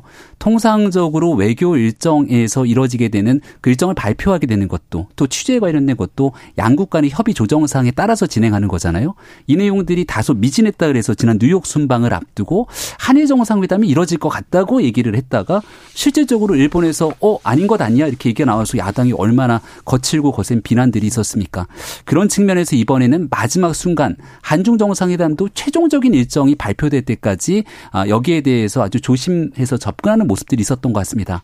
이제 언론인 입장에서 처음 시작되는 단계부터 교수님 지적했던 것처럼 MBC 전용기 논란 그리고 이제 중간에 이 인도네시아로 넘어가는 과정에서 네. 특정 기자들과 좀 얘기 면담을 하는 과정들 이게 이제 언론인들과의 관계가 좀 매끄럽지 못했던 면이 있었던 것 같아요. 그러다 보니까 전체적으로 있었던 과정 속에서도 이 취재진들에 대한 불만 섞인 목소리들이 나온 것 같은데 다른 거 다 떠나서 그 윤석열 대통령이 역대 전임 대통령이랑 완전히 다른 것 한 가지는 언제든지 출근길에 윤석열 대통령에게 물어보고 또 관련된 사항들을 확인할 수 있지 않습니까?